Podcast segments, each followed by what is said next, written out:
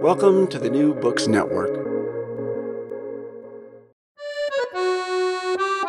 Hi, and welcome to the Ideas Roadshow podcast. I'm Howard Burton, your host and creator of Ideas Roadshow, and I'm delighted to be partnering with the New Books Network to offer you our uniquely eclectic blend of long-format conversations with a wide array of intriguing and knowledgeable people. Strange as it might seem, I first encountered Antonio Panaino through chess. Stranger still, it wasn't through actually playing the game. Back in early twenty twenty, right before the coronavirus pandemic overwhelmed all of our lives, I was all set to do a documentary on chess, intrigued by its remarkably long-lasting and multifaceted impact on so many different people and places. It came to my attention that one of the first recorded tales of chess came from a fable set in the late Sasanian Empire in sixth century Iran. A sort of meta-competition between Indian and Sasanian kings to see who was the smartest. The Sasanians, having invented the story, naturally came out on top. That led me to Antonio, a highly engaging ancient Iranian specialist at the University of Bologna who was particularly well-versed in the tale.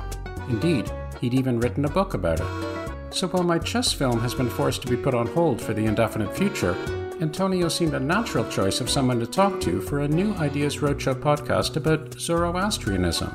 A word that most of us have vaguely heard of, but very few have any real understanding of what it actually means. It's wonderful to have a chance to talk to you. I hope to get to this later on because we uh, we obviously don't know each other well, but we have had some previous contact uh, about uh, Iranian chess, which I'd like to get to. But right now, I guess I'd like to start by asking you, you are a specialist in Iranian, in the Iranian world. And so how did that happen? How how did you uh, decide to move into that particular area? And what was your career trajectory that took you in that direction?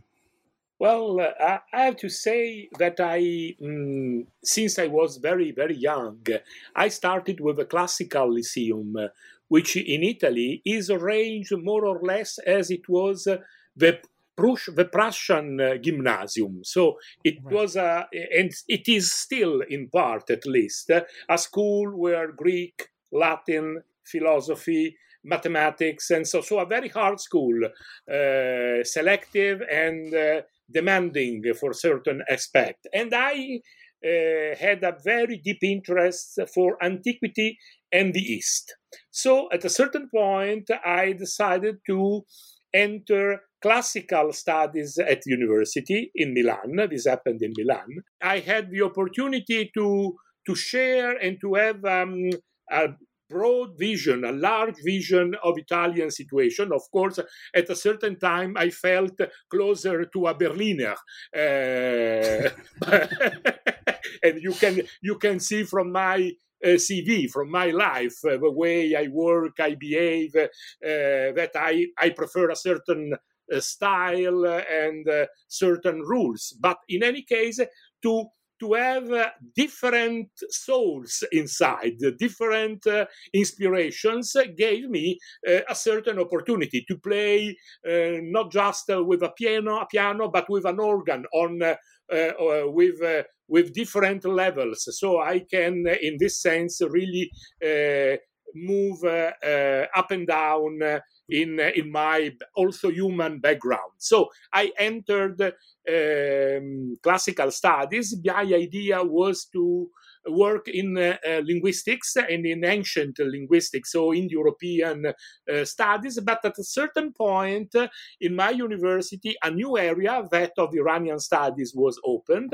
I discovered that it, the focus was uh, a little bit uh, restricted, but uh, in any case, enormously big, because Iranian studies means uh, since the beginning of the first millennium B C, till practically today. So it is too much. So I concentrated my, I focused on my uh, interest on uh, antiquity, late antiquity and early Middle Age. So my competence honestly uh, stops uh, around the uh, turn of the first millennium uh, A D. But in any case, I, I realized that this area, which is just in between the Far East, Central Asia, India, And the Greek word, the Mediterranean word, it was really intriguing, was really full of very strange things, which uh, uh, very few scholars uh, studied. Because, for instance, when I teach my students at university, more or less all my students know something about the religions of India. They heard something about the Vedas, about Shiva, Vishnu, Indra, perhaps because of the movies uh, or uh, uh, because of some, some novels, uh, uh, Kipling, for instance. Right. But uh, if you speak of Zoroastrianism, people uh, ignore. For instance, uh, uh, when I say my student that Freddie Mercury was a Zoroastrian, he was a Parsi, all they started to say, ah, that's, is it possible? Yes, he was, he was, he was a, a, a Zoroastrian. As, for instance, another famous Zoroastrian is Zubin Mehta, the, the famous conductor. Right. Uh, unfortunately, students know him less because they do not follow classical music. But this is another is another kind kind of problem. But I know that you like uh, classical music and opera, so you can immediately realize uh, the. The, the seriousness of this uh, of this I, reference. I, yeah? I can, although I did not know. Uh, I must confess, I did not know that Zubin Mehta was a Zoroastrian. Uh, I had Zubin, actually heard that about Freddie Mercury, as it happens, yeah. But I didn't know that about Zubin Mehta. Uh, Zubin, Zubin Mehta is from a, a family from Navsari. Navsari is a very prestigious uh, uh, town in uh, in India, where there is also one of the oldest fire temples of the Zoroastrians. So uh, some years ago, Uh, the Zoroastrians produced a movie which is entitled On the Wings of Fire. Uh, unfortunately, it was only in cassette. I haven't found a, a C D, but, uh, well, who knows? Probably it exists. And Zubin Mehta appears also in this, uh, in this movie. There is a sort of pilgrimage to his uh, uh, family home, and uh, uh, this shows also his uh, uh, nice links uh, with... Uh, with his uh, background. Uh, but right. as, as you realize, very few persons know, also because very, very few persons know what is Zoroastrianism. And, uh, and uh, despite the fact that it, it still exists today as a living religion, and it is one of the oldest religion, uh, religions of the world. So like all these things uh, gave to me a strong impulse to Uh, a curiosity, but also the idea that working hard in this field uh, gave the opportunity to write and to find new things, to discover new problems, new subjects. So you really uh, can uh, uh, can give a certain uh, impact. You can find some important results. Of course, working hard, but just an example for a specialist of antiquity. To say one thing new about Homer, you need to write ten thousand pages. And then you can write one page with completely new things. In our area, you can find new text, you can have a completely new approach. So this also make, may, make sense. Right. There, there also may be, and you tell me, but uh, one of the things which strikes me as particularly interesting about this area is that you have both in, in time and in space, you have a situation where that part of the world is at the crossroads of so many different places and so many different cultures. You have this opportunity to see the evolution of so many themes coming across as people travel, migration, as ideas spread out both from the Iranian world and across the Iranian world, from east and west, because it's it's located in what you might you might say almost an ideal position. And then, of course, you have this incredibly long historical tradition that starts with, I mean, I guess effectively the Sumerians, or maybe even beyond that, of people who have uh, inhabited that part of the world, broadly defined, for such a long period of time. So yeah. It's just incredibly rich in so many different ways. Is that, uh, is that a fair yeah, is that a fair assessment? Absolutely, is absolutely correct. And this also shows the uh, difficulty of this area. Also, we have uh, uh, problems in attracting students because uh, the students immediately realize that they need uh, they must be very uh, open-minded, very elastic, very they, they uh, cannot work uh, just thinking to have a very strict and closed field. You have an uh, immigration of Indo-Iranian peoples reaching the highlands of Central Asia and Iran. Then they split, the Indians go, the Proto-Indians go to India, and the Iranians move on the other side. This means that you need an Indo-European competence. So you have to know certain linguistic rules concerning, and anthropological rules concerning an, a whole family of Indo-European peoples, so, uh, spreading from the Slavonic area, the Germanic, the Irish, and, and so on, till Central Asia. But also you have to follow these Iranians who settled in Iran, but they met other peoples, very prominent people. So uh, we have barbarians, practically, very rude horsemen, uh, a little bit uh, primitive, arriving in, uh, in Mesopotamia, for instance, and they found ziggurat gardens on the buildings. They, they discovered writing. These people did not write before. They discover higher mathematics, astronomy, uh, divination. They had certain form of divination. But of course, when the Iranian world uh, cl- clashed and uh, mixed into a new melting pot with the Mesopotamian uh, culture, well, uh, it was a very, a very complex uh, uh, situation. So you can see, for instance, uh, the overlapping of a culture of writing and a culture of strong orality. For instance, uh, we can see that the Iranians uh, strictly uh, maintained every form of worship without reading until in the late antiquity they lost the power, so also the economical possibility to maintain a rich and well-educated uh, uh, level uh, of uh, sacerdotal, of priestly education. Uh, they had to learn by heart kilometers of uh, of text if you want to, uh, you know, spread them on uh, on a motorway. But they had to know everything by heart, because a good priest, so a, a true performer of a, of a sacred uh, activity, has the mantra inside. The priest is one who embodies the mantra. You cannot read. So in the Christian and the Judaic tradition, you have the text. You have the Bible or the Gospel or the Quran, and the book is sacred in itself. So, for instance, in the Christian tradition, uh, the priest cannot perform the recitation by heart.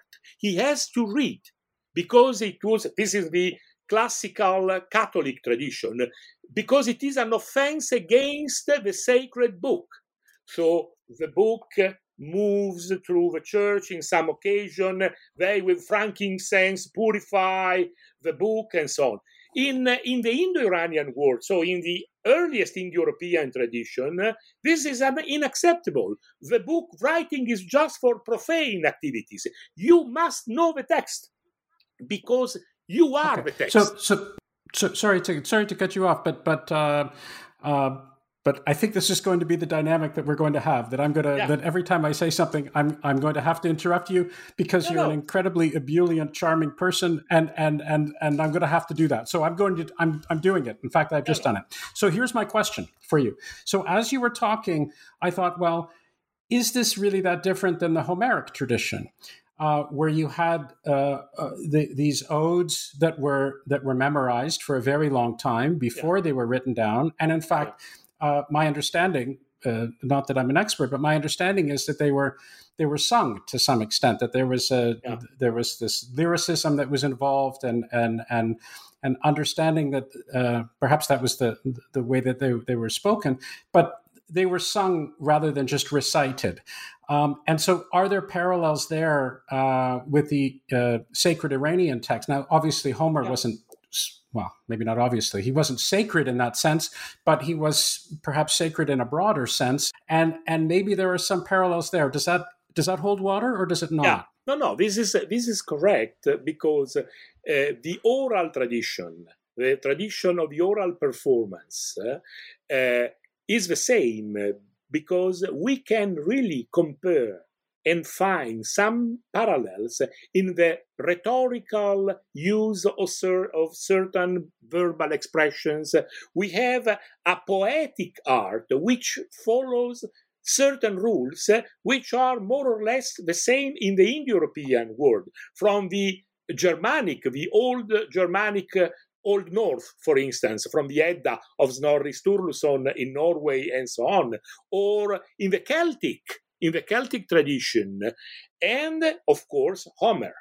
Uh, uh, there are some some rules uh, in uh, poetical composition which we can find in the old Indian literature. Like in the Vedas, we have, uh, for instance, uh, a myth concerning the role of the warriors, of the, of the soldiers in the battle. And you can find certain patterns which are attested in India, in Iran, in the Celtic world, in the Germanic tradition, in uh, and in the Greek. Uh, you are right when you say in the Homeric world emphasize a heroic uh, Uh, tradition connected with uh, uh, a sort of monarchic, uh, of royal system. In Iran and in India, we have uh, evidences connected with a priestly tradition. But the priests in India, for instance, composed the Vedas for their kings, who were warriors. They were brave men.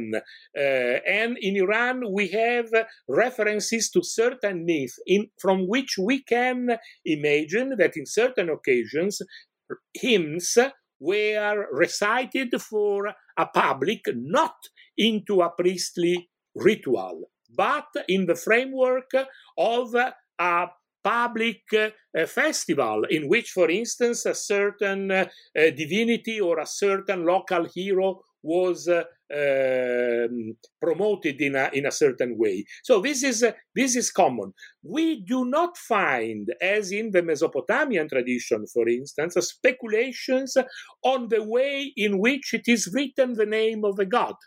This is a kind of game, an intellectual game, like in a sort of rebus. I, I don't know the way in which in English you, de, you define the kind of game on paper. You have images and letters, and then you have to reconstruct the full sentence. There is a sort of mystery you have to resolve. It is called in Italian rebus, with the things. It is like, normally it is in the books where you have crosswords. When you find crossword, and normally so you like can a, find... a cryptogram or an anagram? Cryptogram, yes. Yeah, anagram, yes. And you have images and and letters. In Mesopotamia, you can find speculations on the name of a divinity. So we worship this god. And then you start to mention some of his names. Then the names of this god are reinterpreted according to the way in which it is written. So the word is composed or decomposed, and there are reinterpretations which are meaningless if you don't understand that the Cuneiform, the, the, the, the way of writing, can be read in other three or four ways. It's an intellectual game which shows that at a certain point the Iranians met people who had really a completely different mentality. And they, and these people had to organize a new kind of society, because at a certain point the, the Persians with the Achaemenid uh, family took the power, and they were able, and this is the great piece of news in, uh, in the sixth century uh, B C, to create a new supranational empire. So, and they did not try to impose their religion, their customs. So they simply accepted the difference. So this is called the Achaemenid tolerance. But it is a tolerance in the sense that they knew that it was impossible to impose, for instance, their own religion to the Babylonians, to the Jews, uh, to the Greeks, and so on. Everybody maintained its language, traditions, food, way of living, and so on. but they had to respect the power. So this may represented a real big change and also favored, supported the ramification and uh, diffusion of ideas, goods, uh, tradition from the Mediterranean to Central Asia and India, and contrariwise from India and China to the Mediterranean area. Okay. It is, of course, important to try to provide some context so that somebody who hasn't studied this or isn't aware of this yeah. can have an understanding of what we're talking about and how we're talking about it. So maybe you've you've mentioned many different things. First of all, there's the question of time periods. Then there's the yeah. question of the sacred nature of the text. Then there's the question of the text themselves, and you talked about Zoroastrianism and what exactly is happening. So let yeah. me try to take some things step by yeah. step, if I may. So in the in the very beginning, when you talked about how, unlike the Christian tradition and the Jewish tradition and the and the the uh, the Islamic tradition, mm. uh, which refers to the sacred nature of a book, the the spiritual leaders had to embody the actual text. Mm. They had to em- yeah. embody the the, the concepts yeah. themselves and the words themselves. And oh. so this this made me wonder about a very, very basic thing when I, I was contrasting it to uh, Homeric odes and so forth, which is, to what extent was this actually written down? Do we know that it was written down? And and when you talk about the text, of course, text means all sorts of different things depending on who you talk to. But are we talking about an oral tradition that wasn't written down until such and such a date? And if so, when was that date? And what do we know about okay. that? So let's let's start there well, first of all, yeah. and then we'll try to build well, forth a, a series of dates. Well, we can we can start uh, with a core of the uh, Zoroastrian literary tradition, which is uh, the Avesta. Avesta is a collection of ritual texts. This tradition was originally oral, and we divide it in two levels. One is called Old Avesta because it presents some special characters which are very archaic. We have another part which is larger, which is called Young or Later Avesta, which is, from the point of view of the language, simpler, we can say, and probably later, at least in some of its uh, sections. Uh, all these what is texts, the what is the rough line to, to divide them? What is what uh, well, in terms of have, dates? What we, are we talking okay, about? Roughly? We have we have to imagine compositions starting with the first millennium B C and continuing until uh, the third century, third fourth century B C. Later, we have only priestly remake of, uh, of text already existing. So you can uh, take an old text and you can manipulate it. But we have to imagine that in uh, late antiquity, so between the second uh, and the fifth or seventh century A D, so uh, priests were able to manipulate, but not to compose uh, really in a performative uh, or in a very original way. So this language was dead uh, around uh, the arrival of Alexander or a little bit later. So okay. uh, around the third century, really it is difficult to imagine uh, uh, Mazdean, Zoroastrian priests uh, still able to compose. In any case, they were not able to compose the oldest uh, texts, in the sense that we observe that the priests speaking Young Avestan, when they were manipulating the Old Avestan text, in some cases were no more able to understand the complexity of the older language. At a certain point, around the fourth century, fifth century A D, so in late antiquity, under the supervision of a new dynasty, the dynasty of the Sasanians, this was a new Persian uh, dynasty, which took the power in the third century A D, defeating another Iranian dynasty, the Parthians. The Parthians were very famous because they beated, for instance, in Carrhae, the Romans, and the Sasanians took the power, and they created a very big empire. They were fighting frequently on, in, on the east against the Huns and uh, Central Asiatic people, some nomadic people coming from the east, and against the Byzantines. So under this new big and strong uh, royal power, uh, the crown supported the creation of a written tradition. So we have to imagine that uh, group of priests, very educated priests, in a fire temple, uh, probably in Ctesiphon, so in the main uh, town of the Sasanian Empire, uh, started to fix in a written form the oral canon. So the oral texts were arranged for preservation and for studying. So step by step, they were written down, they were accompanied by translations in Middle Persian. Middle Persian is the Persian spoken and written down in the Sasanian period. This kind of language died around the eighth, ninth century A D. Mm, this is a problem because, you know, languages do not die and the day after there is a new language. So when Middle English died and modern English started.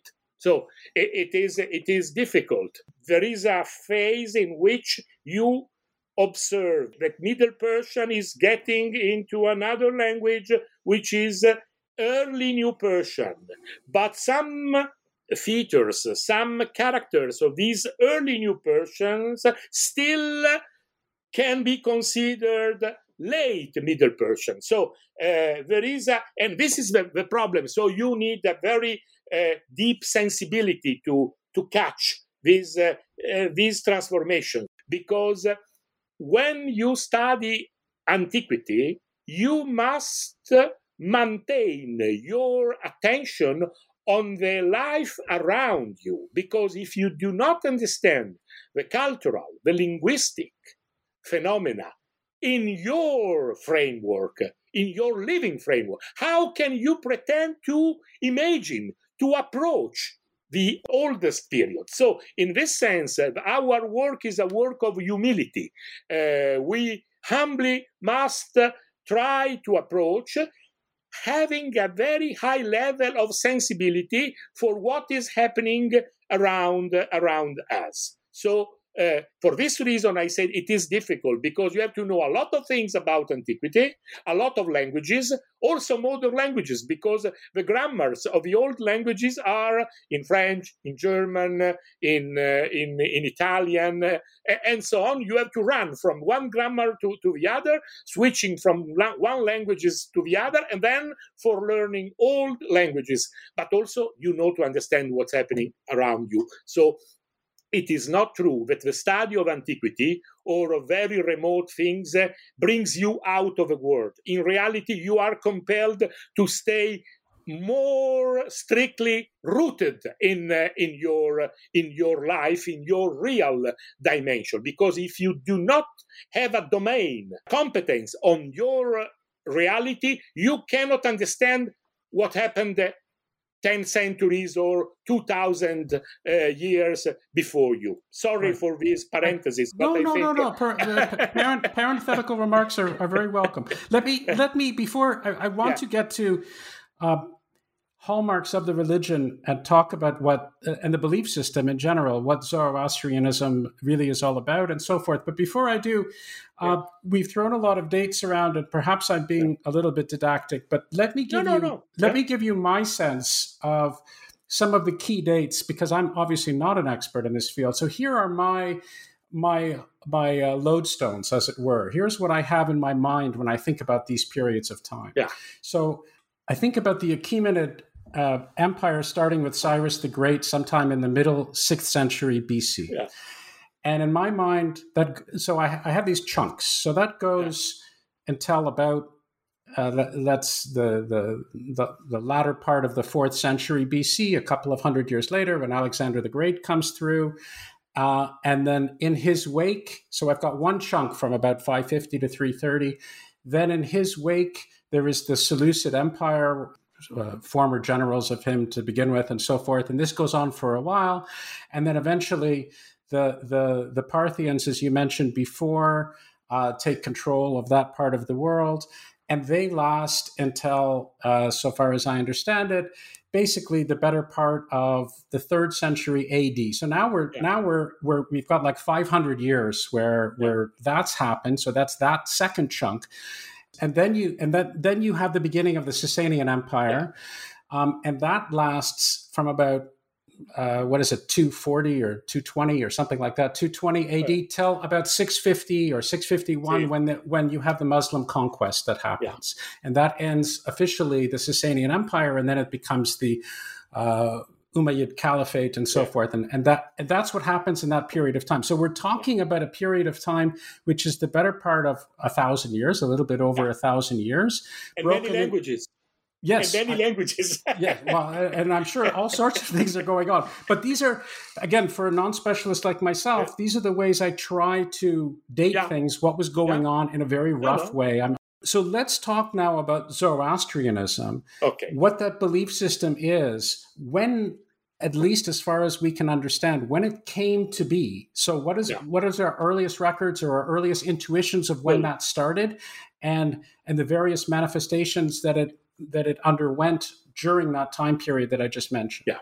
Theoretically, this is a very simple question, but it is one of the most tantalizing uh, argument in our in our discipline, in our field. Why? Because, unfortunately, we do not know uh, nothing of historically sure about Zoroaster, Zarathustra in uh, in the oldest Iranian uh, uh, language, and no, we do not know nothing about uh, the true tribe in which he was uh, uh, living. So some of my colleagues even suppose that Zoroaster never existed, so that Zoroaster was a myth, but not an historical an historical person.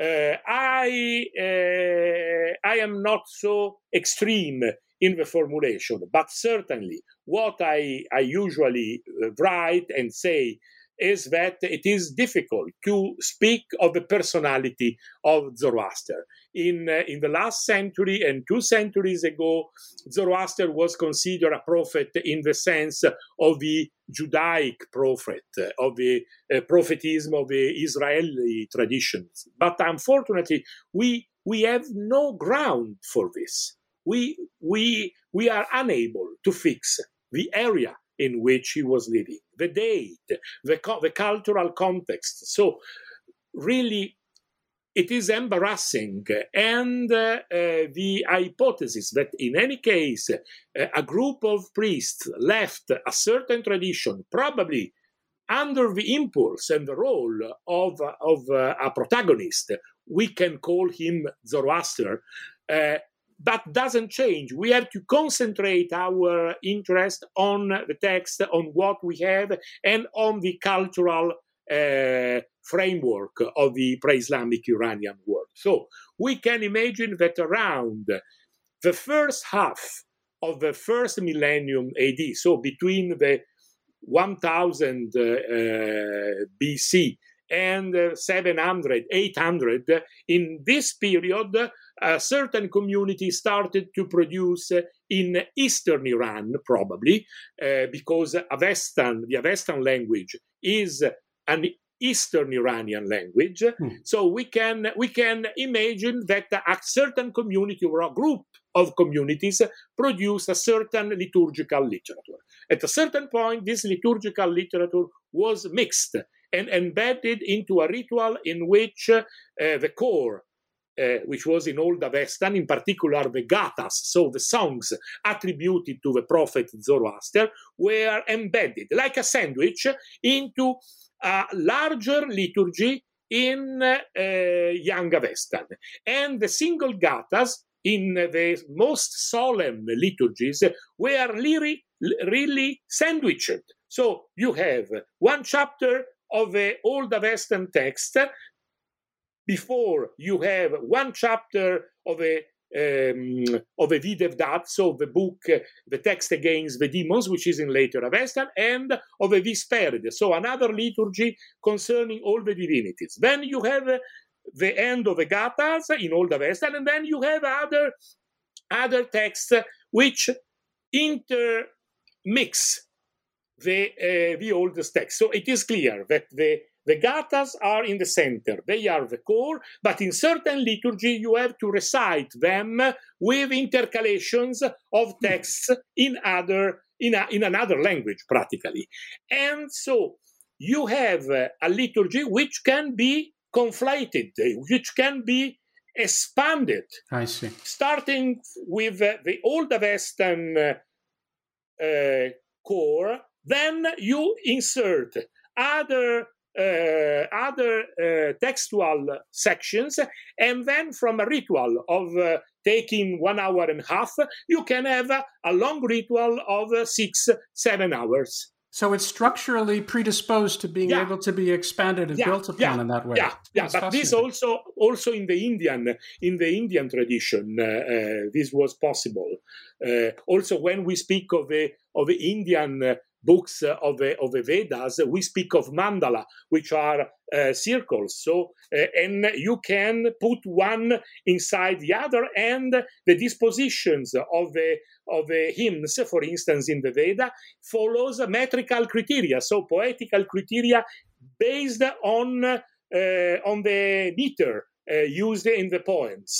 Hmm. So this means that there is a certain deliberate artificial composition which follows some rules we are trying to, to understand. So in any case, uh, around the Achaemenid period, this ritual was fixed, was uh, uh, uh, probably expanded through the run, although also in this case, we cannot say that every Mazdean, every Zoroastrian uh, uh, tradition was equal to another one. So, for instance, in Persia, we had certain uh, rituals and tradition, but we cannot say that in Sogdiana, so on the opposite, in Samarkand, with respect to Persepolis, we had exactly the same ritual. So I'm very prudent in this in this subject. I recall that, for instance, if you speak about Christians, how many differences in the Christian world already in antiquity, not just because now we have Catholics, Protestants, Lutherans, Calvinists, or Orthodox, and so on. But think about uh, the, the Christianity of the first three, four centuries. You have different churches with different rituals, with different traditions. Mm. And uh, It, it, it took time, and in some cases, there is no agreement. You can have the same tradition within, for instance, the Catholic Church. Catholic priests cannot can marry if they follow the Russian the Russian tradition, which is not the Orthodox uh, tradition, but is the Catholic Russian tradition. So uh, there are adaptations of rules on or rituals and so on. From okay, the point let, of view let me, let, of let the me, content, yeah. Let, let me okay. just back, let me interject for a moment here because uh, uh, I didn't want to stray too far into Catholicism, but I, I did have another point that I, no, no. I, I wanted yeah. to make. From what you were saying, from the, the very structure of the this. Uh, my words, expanded sandwich structure, where you yeah, you you, yeah, yeah, you have yeah, this yeah. mechanism to to expand your, your rituals in different ways. And there were notions of rhyme, there were notions of meter, there were notions of, of, of presum- presumably elegance. It yeah. seems to me from listening to you that there would be an opportunity for people to express their creativity in a religious way yeah. uh, uh, through... through utilizing these various structural mechanisms. So one person could put things together in one way, and another person could put things together in another way. They yeah. could be expressing themselves artistically, but they could still be worshiping and they could still be devout in the same way. And that's very different uh, when you contrast that with...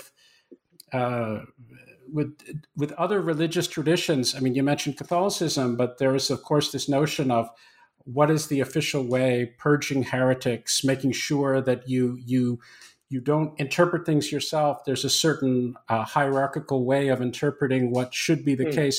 My understanding from what you're saying, and perhaps it's not correct, but my understanding from what you're saying is the very structure of this religious ritual and orientation lends itself to a panoply of different approaches, and not so much in terms of what mm. people believe, but in how they express what they believe, how they focus, how, what they emphasize.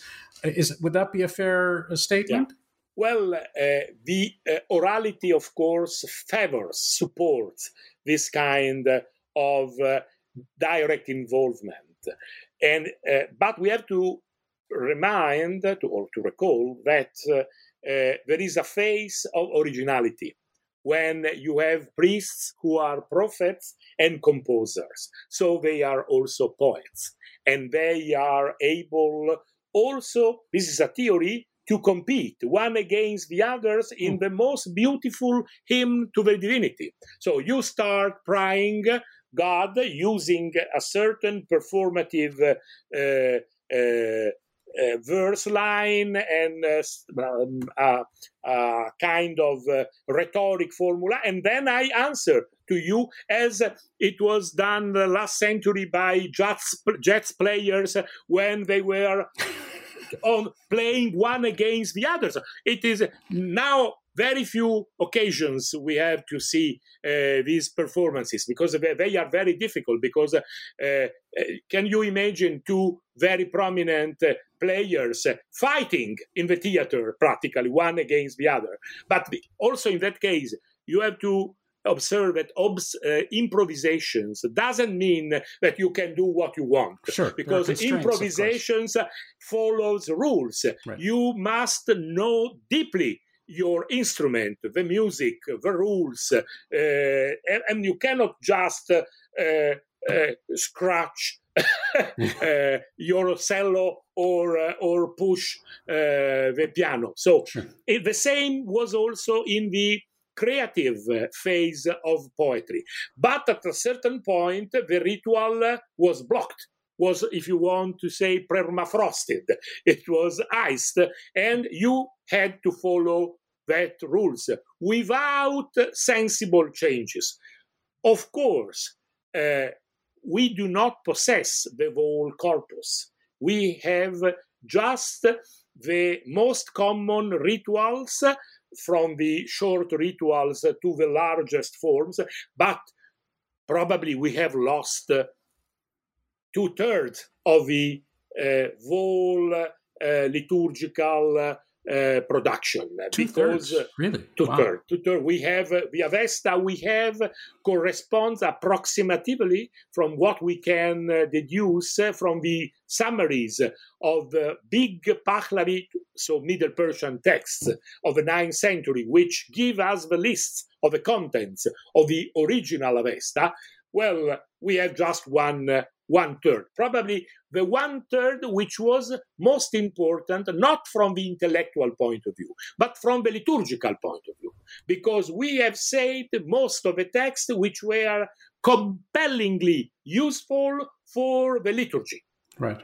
The most speculative, uh, probably, uh, rituals have been uh, uh, lost, or commentaries uh, of a certain importance uh, are no more uh, Uh, at our at our disposal, and we do not know of uh, probably other levels of rituals, of esoteric ceremonies, uh, which we we can imagine, because with the same material you can, you know, the ritual uh, is like a Lego. You can uh, compose right. and decompose.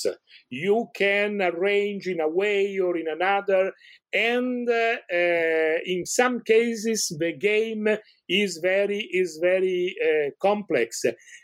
And also for this reason, I say we have to uh, look uh, at the um, other traditions also to understand the way in which rituals can be expanded or made strongly esoteric, just changing some rules.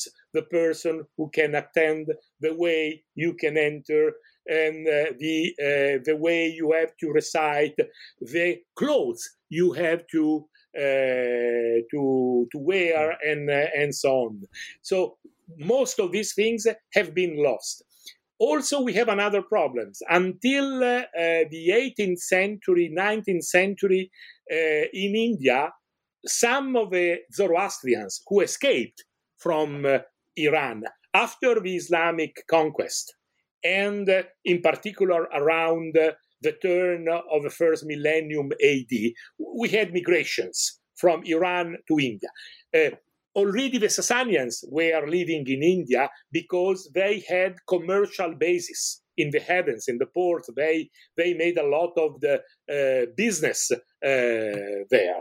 And uh, at a certain point, some communities from Iran moved to India. This is the reason for which uh, we had persons like uh, Zubin Mehta or uh, Freddie Mercury and, and so on, because they were uh, the descendants of a very old migrations of Zoroastrians. In India, they were called Parsis, so Persians.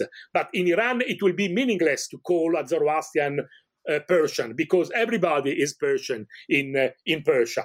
Uh, but in India, they were identified as the Persians, so the Parsis.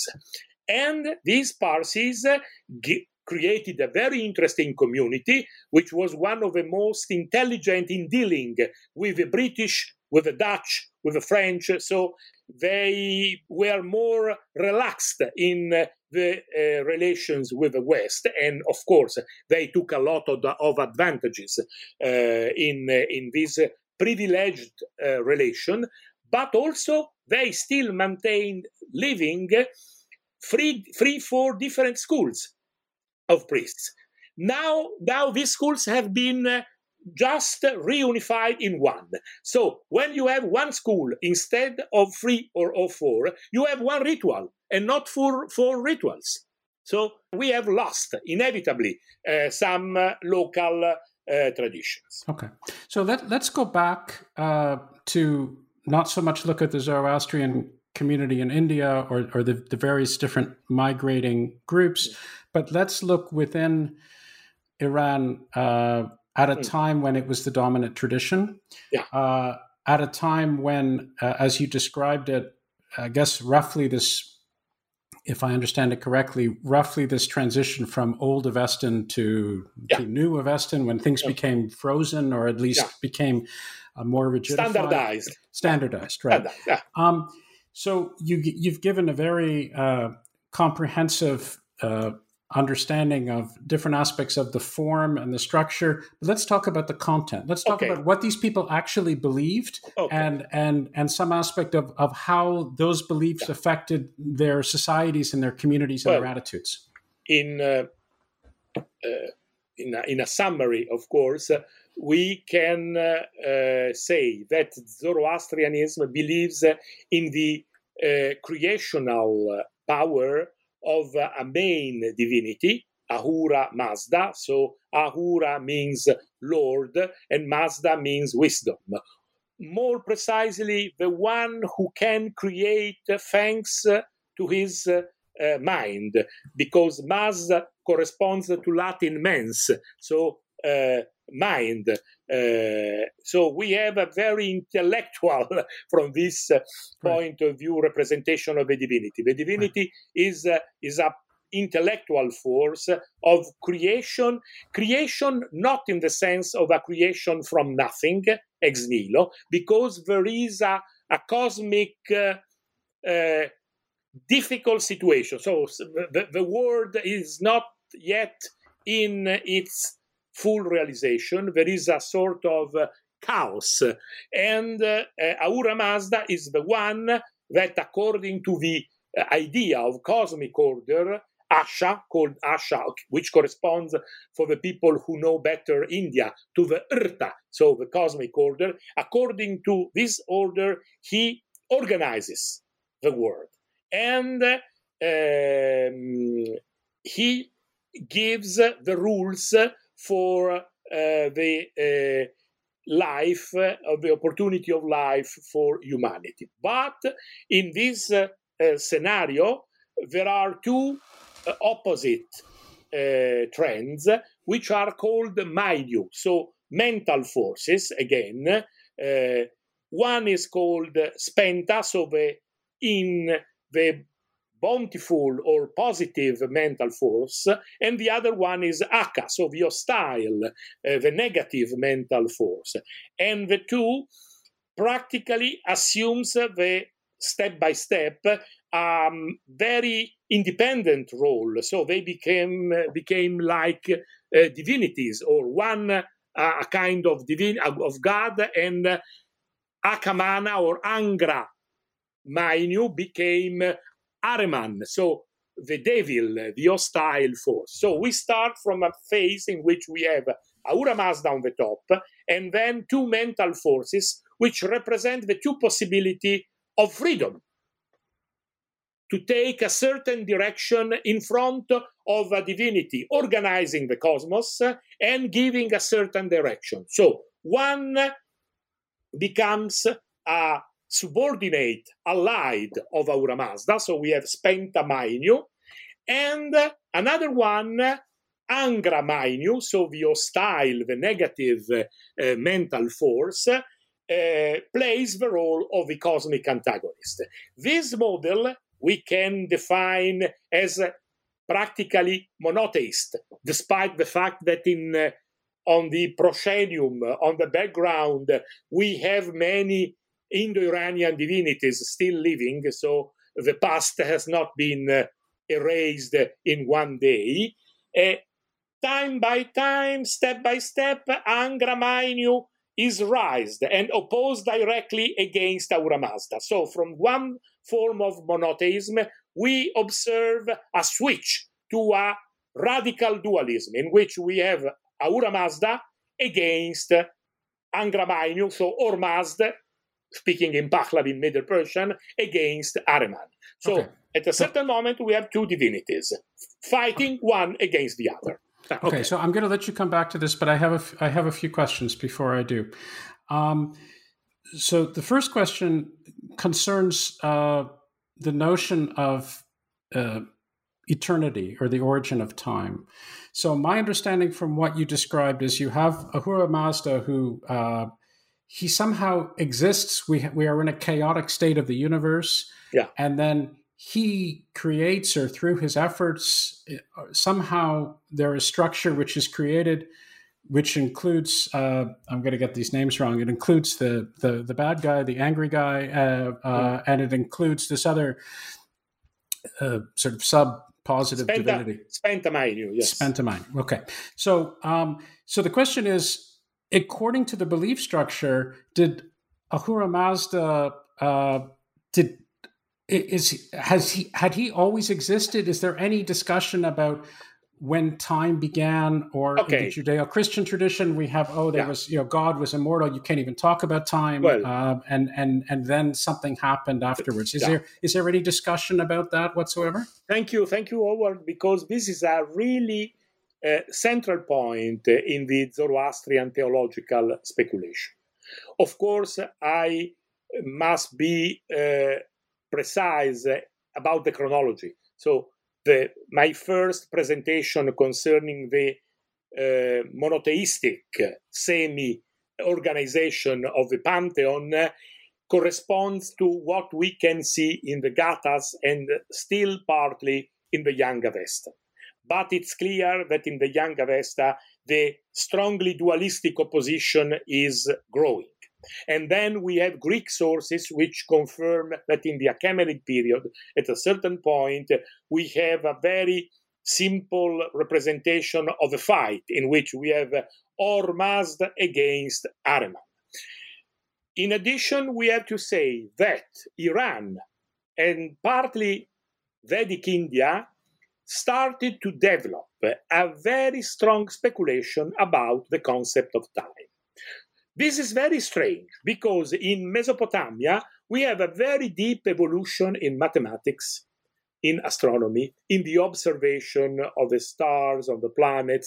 So, for instance, they were able already in the sixth, seventh century to have ephemerides, so texts describing the motions of the planets. They elaborated a very keen, very precise system of intercalations of the month in order to avoid that the month were going away with respect to the seasons. No? Right. So to maintain a link and an anchorage, we can, we can say, between the natural phenomena of a season and the administrative and political and religious calendar. So they were very deep in this, but you never find a divinity of time in Mesopotamia. Hmm. There is no god of time. Hmm. This is interesting. In Iran, you have in the um, young Avestan certain innovations. So you observe first the idea that there is a universal time or infinite time called Zurvan. Zurvan is the divinity of time. And this Zurvan called Akarana, without borders, without limits, so the infinite, is uh, connected with a, an alter ego, a double, who is Zurvan having um, the domination of time, of limited time. So you have infinite time and you have a limited time. So you have two forms of time which coexist, and the history of the world and of the creation is divided in two periods. One period of six thousand years called mental, and another one called living. six plus six, twelve. So you have a sort of cosmic millenary year. So you have a sort of millenarism, of the millennialism as you prefer, in which you have twelve thousand years divided in two blocks, one purely mental and the second one in which the fight takes place.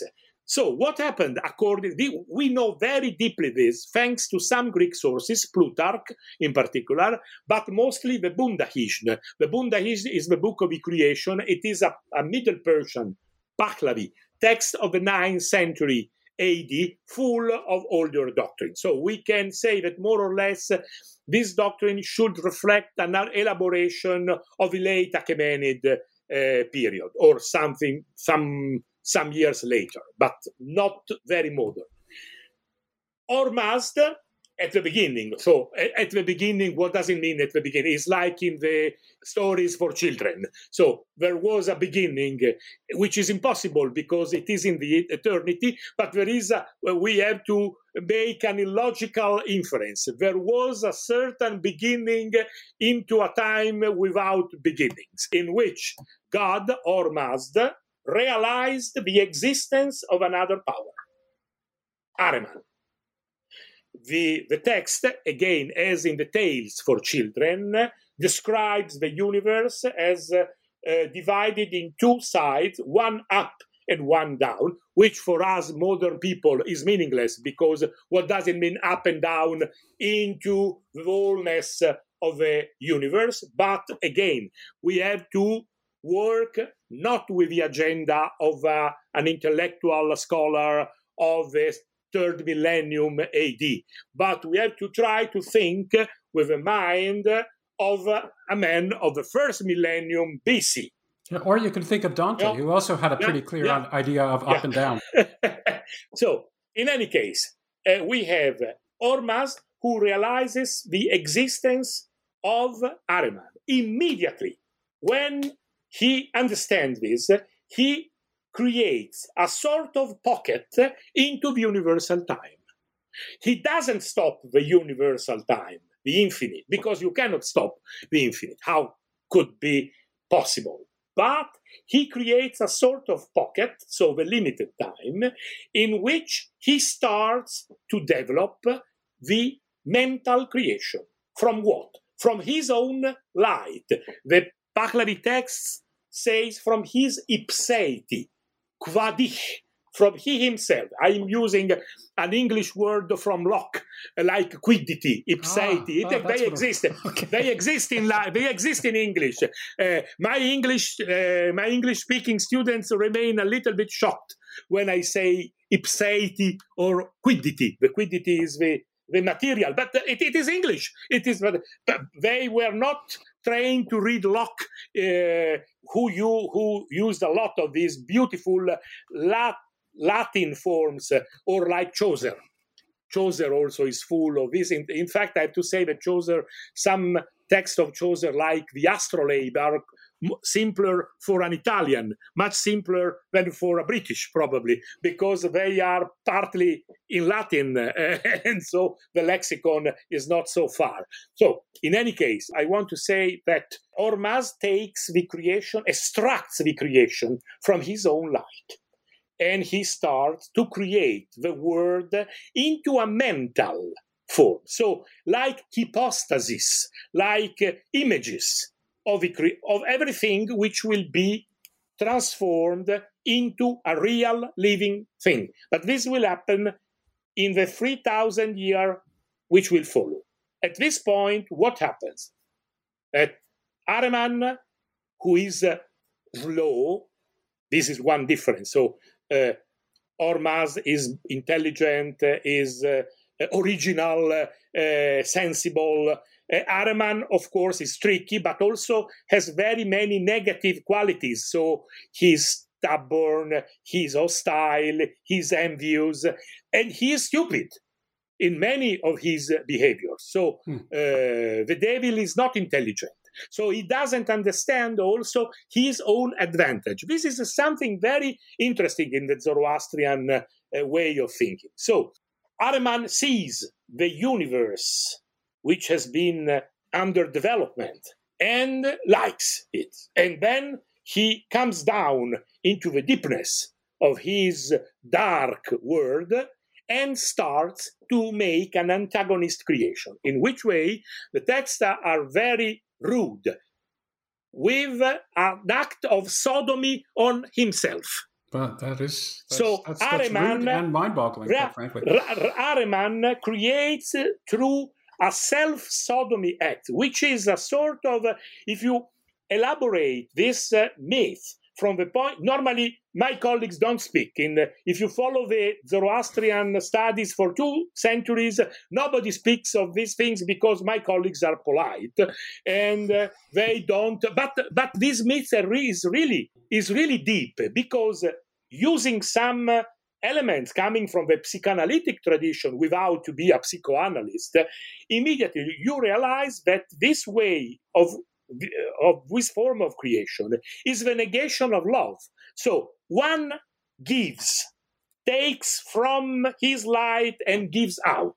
The other one fucks himself, because devil can have sex, but not with another one, because there is no gift, there is no interaction, there is no proper love, but everything is done in a sort of self-referential way.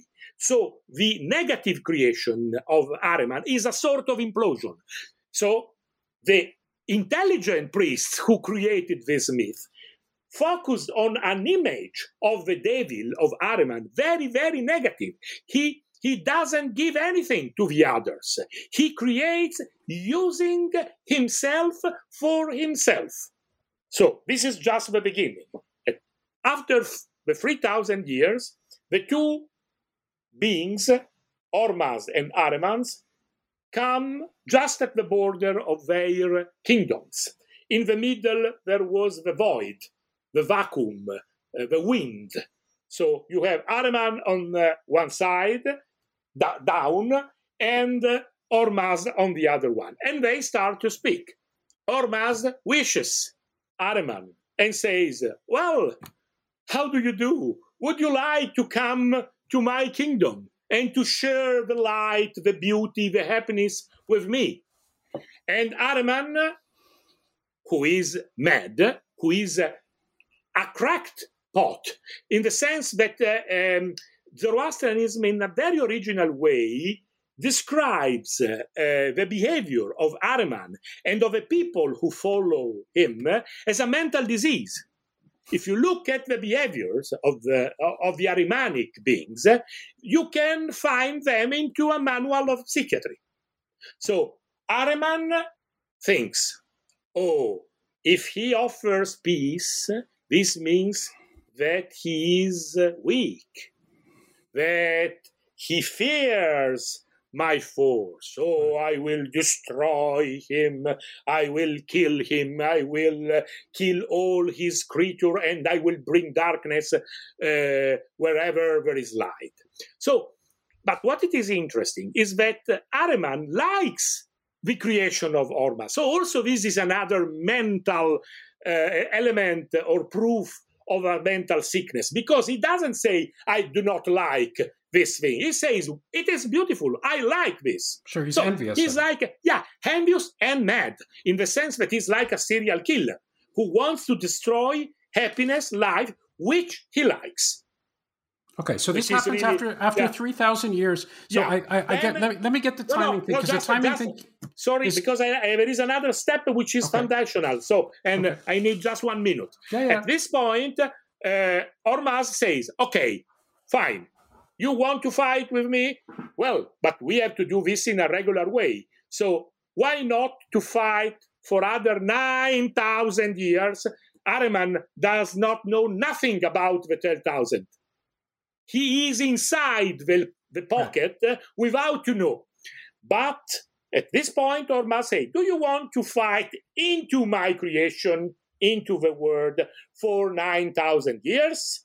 And he says, yes. At this point, Ahriman is finished, because he will be compelled to enter the limited time and the limited creation, and he will remain imprisoned into a cosmic trap. At this point, Ormazd sings one of the most important Zoroastrian prayers, and Ahriman feels asleep, boom, on the ground, and he remains there for, for three thousand years. Okay, so help me with the time thing. Uh, so I, I get some of the... Uh, uh... So there are all these different levels. There's the metaphorical interpretation, uh, and then there's all this colorful self-sodomy and so forth and so on. Yeah. But let me just get the time right. So yeah. I'm fine with starting off with some infinite time, or at least not um, making a judgment about that. Yeah. Uh, then I understand that we enter some period of definite time, and that yeah. lasts for three thousand yeah. years. And somehow... through this uh, interesting process, there used to be a sub-positive guy, and he's disappeared, or he, he's somehow made less relevant. And Ahriman, the the the, the very perverted, cracked pot, uh, after after this three thousand period of time, three thousand years, he has this confrontation with Ahriman, okay. and then uh, he is resolved, rather than to live peacefully, as would be prudent and reasonable uh, under the circumstances, he He agrees that they should they should fight, and yeah. he commits to a fighting period uh, of at least the deal, so far yeah. as I understand it, is for nine thousand years. Yeah, to be Which, doing that. Plus the three of the beginning make twelve thousand. I see. So then after after that nine thousand years, so they're locked in this struggle for for for nine thousand years. Yeah. Now you alluded to the fact that he is predestined to lose this struggle, and I want to get back to that. It's evident. It's evident. Right. I will but, show you uh, why. No, I'm sure. A, I'm sure. I'm it, not. I'm it not. Is you had me at hello. I'm. I'm with yeah. you. I just want to. I just want to try See. to piece together what's going on. So, in terms of of we humans who yeah. are living here, I'm imagining that we are living in this nine thousand year period. So this is yes, happening. Yes, but more precise. Uh, now I I I'll explain yeah. in which way. So, okay. uh, we we have stopped when. Uh, Ahriman fell asleep. Ahriman remains for three thousand years sleeping, out of the combat. So three thousand years before the agreement, plus other three thousand years, we will have six thousand years in which, in the first three thousand years, Ormazd created the world, the universe, into a mental, iconic, visible, but not yet physical and mechanic uh, reality. Then he develops the physical creation into a mental state. So in the second three thousand years, he creates the things, creates men, creates uh, the, the ground, the stars, the sun, the moon, everything, but uh, they do not move. They are immobile, like the ideas in Plato. Okay. Just abstractions, immovable in that moment.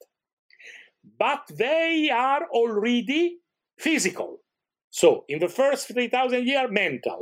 Now, physical into a mental, immobile state.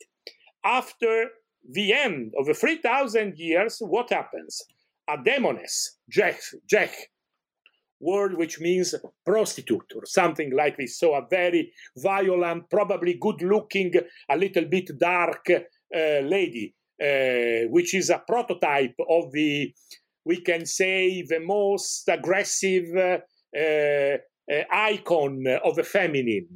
And of course, all this mythology is imagined by men.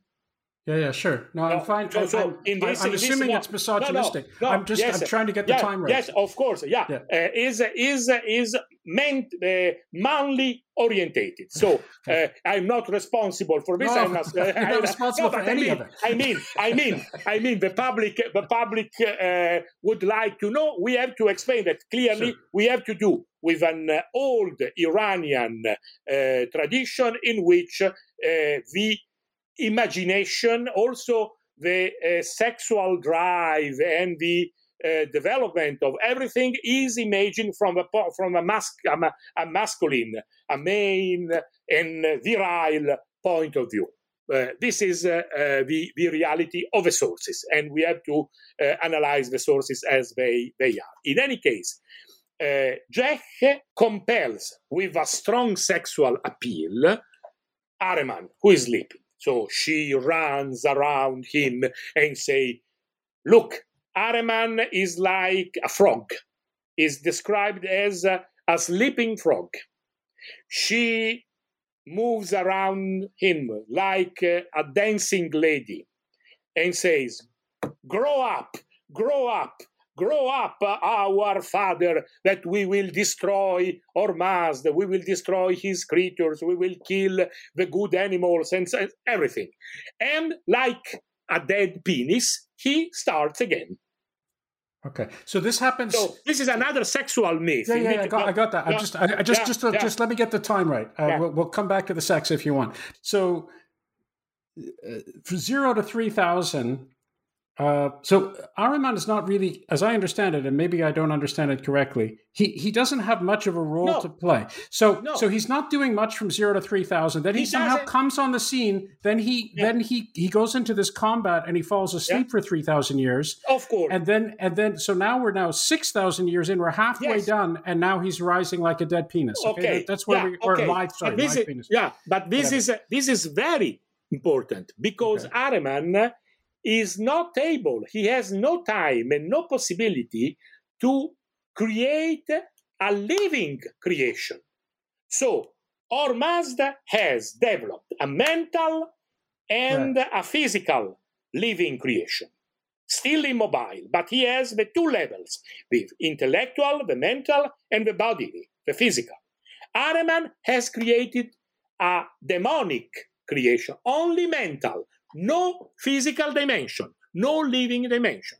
This is important it, because the pattern is reversed with respect to many religions in which what is physical and bodily is negative and only what is mental is positive. Here, he is not the contrary.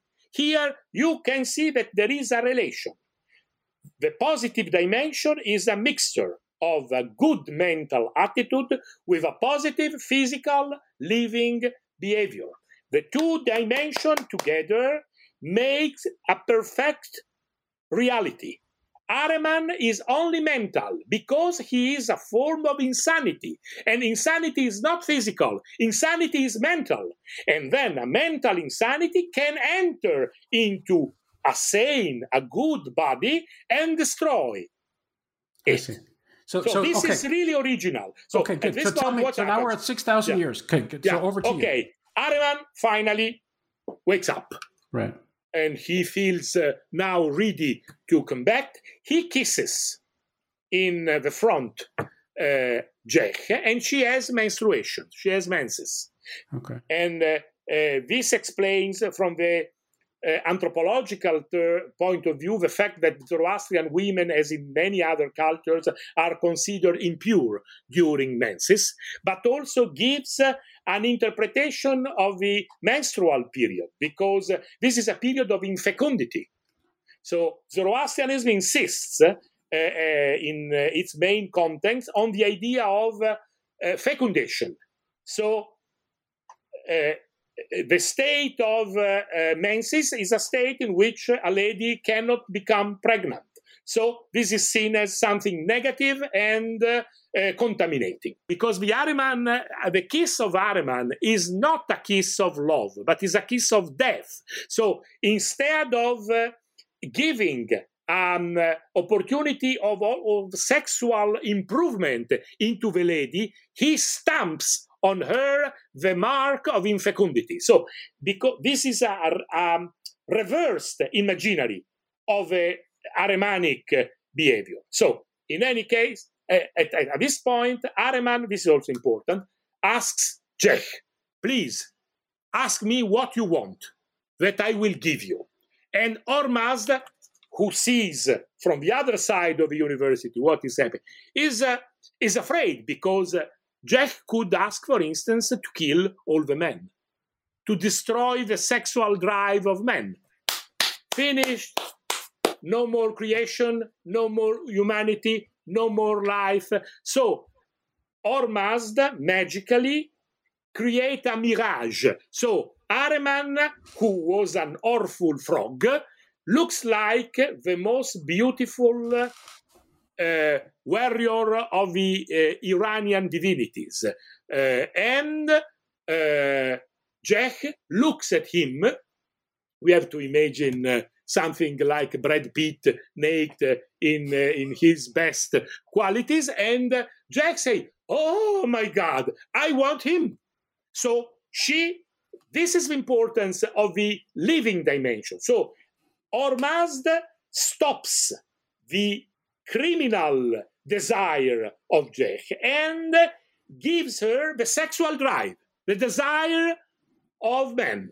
So in this way, women will inherit menses, but also the sexual drive, so the attraction toward men. In this way, he can balance the negative kiss of, uh, of Ahriman. Of course, at this point, Ahriman is furious, is absolutely upset, but he cannot change uh, what he promised. So the Ahrimanic army at this point attacks the good creation.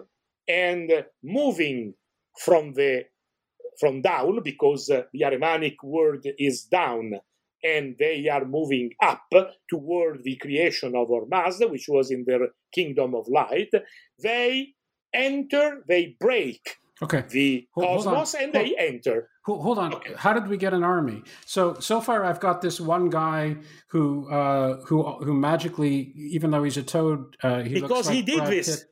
He did this in the first three thousand years. In the first three thousand years, Ormazd created from the light, and Ahriman created from the self-sodomy. So there is an army of demons. Okay. Okay. And they remained for three thousand years without nothing to do. Well, so they weren't asleep with, with, with him. They were just or, twiddling or their thumbs. Crying, or probably. Who knows? Okay. Okay. Uh, All right. Okay, so he's got an army uh, yeah. through through this mechanism, yeah. and now and now. So sorry to cut you off. I just need to get some. And, and the next, and sorry, the the second period of six thousand years right. starts when Ahriman, pam, right. enters the creation, and so the stars start to move. I see. The sphere, see. the cosmic sphere, start to rotate. Okay. So this this happens for six thousand years. I want to get to the cosmography yeah. and the and the yeah. and the spheres, and I'm I'm getting a deeper understanding of some of these yeah. things. Um, but uh, so so two questions. the the first The first question is what happens after that six thousand years. Okay. So what happens at year twelve thousand? And my second question is, what does this? How do these happenings Uh, correspond to normal people living their normal lives? What's supposed to, uh, how how can I place this in the context of your your your yeah. priest who's living somewhere and the guy who has a you know a, a shoe shop down the road and all the rest yeah. of that in terms of the times where they're living and what they're doing? Well, from the point of view of the so we have one problem, which is the A theological explanation of the cosmology. So we have other six thousand years. Right. In uh, in uh, uh, these six thousand years, uh, humanity grows uh, with a lot of uh, difficulties because the demons try to... Oh, I see. Uh, so this is the six thousand years of sort of yeah, normal yeah, normal civilization. We, yeah, in which we we are supposed to, right. to live. Okay. At the center of this period, uh, so in the third millennium, Uh, Zoroaster is uh, born, and when the third millennium or the second block, so of the living dimension, uh, is finished. Zoroaster has thirty years, and he receives the revelation of, uh, of Zoroaster. So we have the beginning of a sort of uh, revenge of the good forces against uh, the demons, and uh, according to the Zoroastrian cosmology, Zoroaster will uh, deposit, uh, will put his semen uh, into a mythical uh, uh, lake, and this semen will fecundate uh, three virgins, uh, one after the other, before the end of the three following millennia. So, and uh, from these virgins, uh, we will have three cosmic heroes, the last of whom is called Saoshyant. So the one who will make the world fragrant, so is a sort of uh, uh, uh, rejuvenator of uh, of the world, and he will start to resurrect all the dead. This doctrine is already attested into the Avesta, and it is pre-Christian. So people can say, oh, it is like uh, the Christian tradition. But the idea that the three posthumous sons of Zoroaster will be born by three different virgins, and the last one will resurrect all the dead, is Zoroastrian already of the Achaemenid period. Wow, okay. Uh, times this three, is the, moreover. Yeah, yeah. Oh, so okay. The last three millennia have this uh, important Uh, element. Uh, then I will later, if you give me uh, five minutes, I will pre present also the end of the world. So what happens at the uh, with the resurrection? Because also this is a sensible matter. But I'll give it to you point, right now. No, no, no. Yeah. Go ahead. Okay. Go, go for it. Tell, okay. me, tell me about the so, end of the world. When the Saoshyant resurrects all uh, all the dead, at this point humanity stops to eat. Why? Because eating, which is necessary, and uh, it is also a pleasure, in any case, it is connected with the with the need to kill. Well, they stop eating. I thought you said they yeah. stopped to eat. I thought they like they had a picnic or something. But no, it's a they stop eating. Thing. Yeah, okay. sorry, they stop eating. They stop. They stopped eating. Right. Because uh, they were full of light, of their happiness. So it was no more necessary to kill animals or to cut Uh, vegetables right. to, to live. Sure, sure. And this makes the demons furious. And they start, the demons, to eat each other ah. until they are destroyed. And uh, only Ahriman remains with another demoness, as, uh, which is the demoness of fury, who at a certain point wants to kill even Ahriman. Ahriman at this point invokes Ahura Mazda to be saved. Then Ahura Mazda descends from the heaven. He, for the first time, enters the historical time and the creation, because uh, there is a strong asymmetry between Ormazd and Ahriman, because Ormazd has created the pocket of the time, of the limit, but he was outs outside right. in his paradise, in eternity. He controls the fight, but he is not inside. So Ahriman was inside, was prisoner of the time, prisoner of the creation, with an army only mental and not living and physical. So, from this point of view, the battle was settled from the point of view of the, of the result. But now there is something important, because according to the Zoroastrian older tradition, hell, as in many other religious uh, theologies, was considered eternal. If one is damned to hell, he has to stay for eternity. But in reality, in the Christian world, uh, some uh, intellectuals, some theologians started to suggest that this cannot be possible. So that even the worst person are not uh, without a little drop of light, which could save them. So, in particular, Clemens of Alexandria and Origen uh, two Christian thinkers of the second and early third, third century started to propose uh, something called apocatastasis, which is a doctrine of the complete renovation of the world. So their idea was that at the end of uh, historical time, at the moment of the judgment, of the final judgment, uh, a river of fire would have uh, invaded the world, and all the dead who were resurrected would have been purified by this river of fire. This idea is transformed into the Zoroastrian world.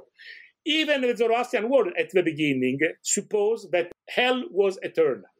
But in later times, probably during the Sasanian period, new ideas coming from the Christian world hmm. entered Iran, and the idea that, first, God cannot punish person with an eternal uh, damnation for an historical sin, because it is necessary a proportion. This debate is present in the Christian literature, and it will be present in the Zoroastrian one. But also, the Zoroastrian developed the ideas that when all the dead will be resurrected, all the mountains will be leveled.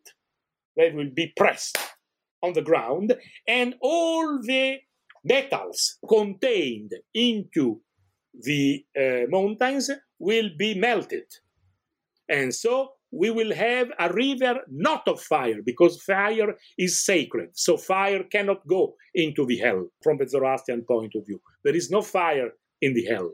And the molten metal will enter the hell, they will destroy the hell, and they will purify all the persons condemned to the hell. So at this point, after three days, which will be beautiful for the nice person who were in paradise, uh, but three days of suffering for uh, the evil one, all the humanity will be saved, and they will be uh, transported into a new dimension. So the twelve thousand year will be closed, the pocket will be reabsorbed into the eternity, and uh, at this point, uh, the eternity and uh, a dimension of happiness and of salvation will be given to the whole humanity. What happens to Ahriman? There are two traditions. One more simple for children probably is that Ahriman will be taken on the limits of the creation and he will be beheaded. This is very, uh, very simple, although uh, it can be connected with certain uh, Uh, ideas uh, attested into the Judaic uh, uh, tradition, and even in the Gospels, in the uh, in the uh, Apocalypses. Uh, but the most philosophical uh, speculations say that Ahriman is uh, given with uh, primordial substances, so he cannot be destroyed. He is primordial matter, and he will be scattered in thousands of thousand pieces, uh, like in a molecular or submolecular dimension, from which he could not be recreated, re, uh, he could not return to his original state. So evil cannot be killed properly, but can be put in a state of in potentia, of uh, Uh, lack of uh, uh, power. This is the end. And okay. uh, uh, so okay. Here we can say that the the influence of Christianity, in my opinion, uh, of, uh, of a certain uh, tradition into the Christian world has been significant. I have a couple of comments and two questions. Uh, the first comment is just to reinforce what you said. Uh, we talked vaguely in a hand-waving way about different cultures, different times, uh, uh, immigration or migration of peoples and ideas and so forth. But what you are proposing, what you are alluding to, seems to be not only a very significant cross-cultural link uh, yeah. uh, it, it, it, in terms of something that can be isolated, but also significant Uh, in terms of the uh, eschatological connotations. I mean, this yeah. is a big deal, the idea yeah. that all people who have been uh, condemned to hell are have the opportunity to to actually to be saved. Achieve, to be saved. So this is an enormous yeah. uh, development, as it were. That's, I guess, my my first comment. Um, my my second comment is uh, it, it, just from my ignorant, non-Zoroastrian uh, perspective. It just doesn't seem like a fair fight, you know. I, I mean, you you have uh, you, you have one divinity who clearly exists beyond time, who represents light and paradise, and and and has these these powers that are uh, to a large degree incontestable.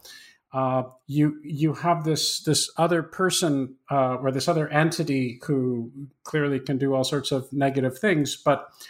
But it seems like the, there's a fundamental asymmetry between the, the, the, the capabilities you mention in time, but you also mention another character. I mean, time, I, I'll grant you, is a big one, but you also mention other characteristics. You say the person is stupid in many ways. He has disabilities. He he he's vainglorious. He's he's all of these things that one would think, even if he if he were able to be on the same temporal footing, uh, my money would not be on him. Um, so it's it yeah. seems it seems like you you have a dualism, you have yeah. a dichotomy, but you don't have a dichotomy of equals in any way, of shape, course. or form. You have a yes. dichotomy of very, very different uh, power However, structures. In in the Italian academic tradition, we uh, we say that uh, we have a dualism, even a radical dualism, but never a deteism. So a double. Uh, Uh, representation of two equal divinities. So Zoroastrianism develops a very strong dualism, but never a deteistic uh, framework right. or pattern. So this right. is, I think, can be understood also. I do, I do not know properly if in the British or in the English academical tradition you use the word deteism, but in Italian we we use uh, we use it. Rarely, because the cases are not so frequent, but uh, uh, this is a proper ter- term, as that of the apocatastasis, which is the uh, renovation.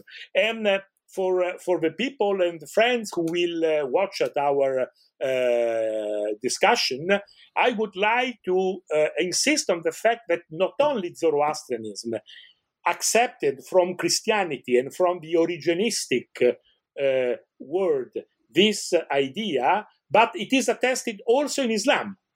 So in the Islamic world, there is a theological, limited, but important frame in which the apocatastasis was considered inevitable. So God cannot abandon part of humanity to demons, to the devil, and to the hell. There is also a very deep uh, theological and philosophical idea. So the idea of, uh, of Origen, but also the Zoroastrians, is that the victory of God should be total. No negotiation, no, no hope for, uh, um, no rest for the evil and for the demons. But if you have an eternal hell, this means that there is a kingdom of light, a dimension of God, but there is one part of the universe in its thousand possible parallel universes in which devil, in which Ahriman is still the king. Is it possible? Is this acceptable? The answer of, uh, uh, of these Christians who were heretics and of uh, uh, the Zoroastrians is no. It is not possible because God is in all the things of the universe. So if God is the winner, is the total winner, there is no possibility for the existence of a parallel hidden uh, hell uh, in another part, in an invisible part of the world. Of course, this is a matter of discussion, even into the present theological debate among the Christians. is uh, because Origen was condemned. He has been uh, uh, excommunicated by Justinian. Justinian uh, uh, twice uh, condemned him. In my opinion, and uh, uh, I have finished a book on recently, just two days, a uh, few days ago, dedicated to the river of fire and the river of molten metal. It's appeared in Vienna at the Academy uh, of Sciences, uh, uh, the Austrian Academy of Sciences, uh, which is dedicated to this uh, uh, problem of the apocatastasis in the Christian Iranian uh, world. But uh, my and my idea is that it is connected with uh, uh, certain social uh, uh, con- protests. So in late antiquity, humanity started to Uh, fight against inegalities, injustice, uh, uh, miserable com- con- conditions of humanity. And this was uh, evident in Iran when uh, in uh, uh, the sixth uh, the sixth century, uh, under uh, a king called Kavad, we had a, a revolution, a sort of proto-socialist revolution le- led by a a priest called Mazdak, and this is called Mazdakism, which was really a, a, a protest and a revolution in which people uh, try to divide the uh, the uh, properties, the gigantic, the enormous properties of the nobles, to rob the women from the harems, and and and to divide richness and and so on, and the idea of a sort of equality, even in the afterlife, uh, should be connected with movements of protest, which were attested in Iran, but even in Byzantium.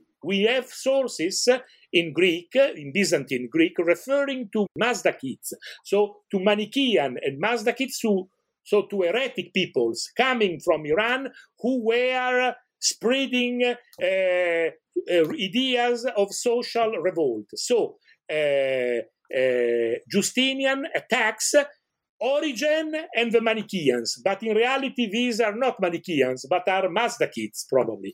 So th- there is an interconnection which is interesting, and probably this idea started to push, to, uh, irrad- to radiate these new ideas, which at a certain point became useful for the Zoroastrian uh, leaders uh, uh, of the community when they were under Islamic power, because when Zoroastrianism was not a state religion and the power and the law was not more administered by Zoroastrian priests, and, you know, to offer a more tolerant scenario for the afterlife was useful to maintain, to keep people inside the religion. The religion. Look, if you are a Zoroastrian, you have the expectation of a paradise, in any case, although you are not perfect, but you will be given eternal life in the light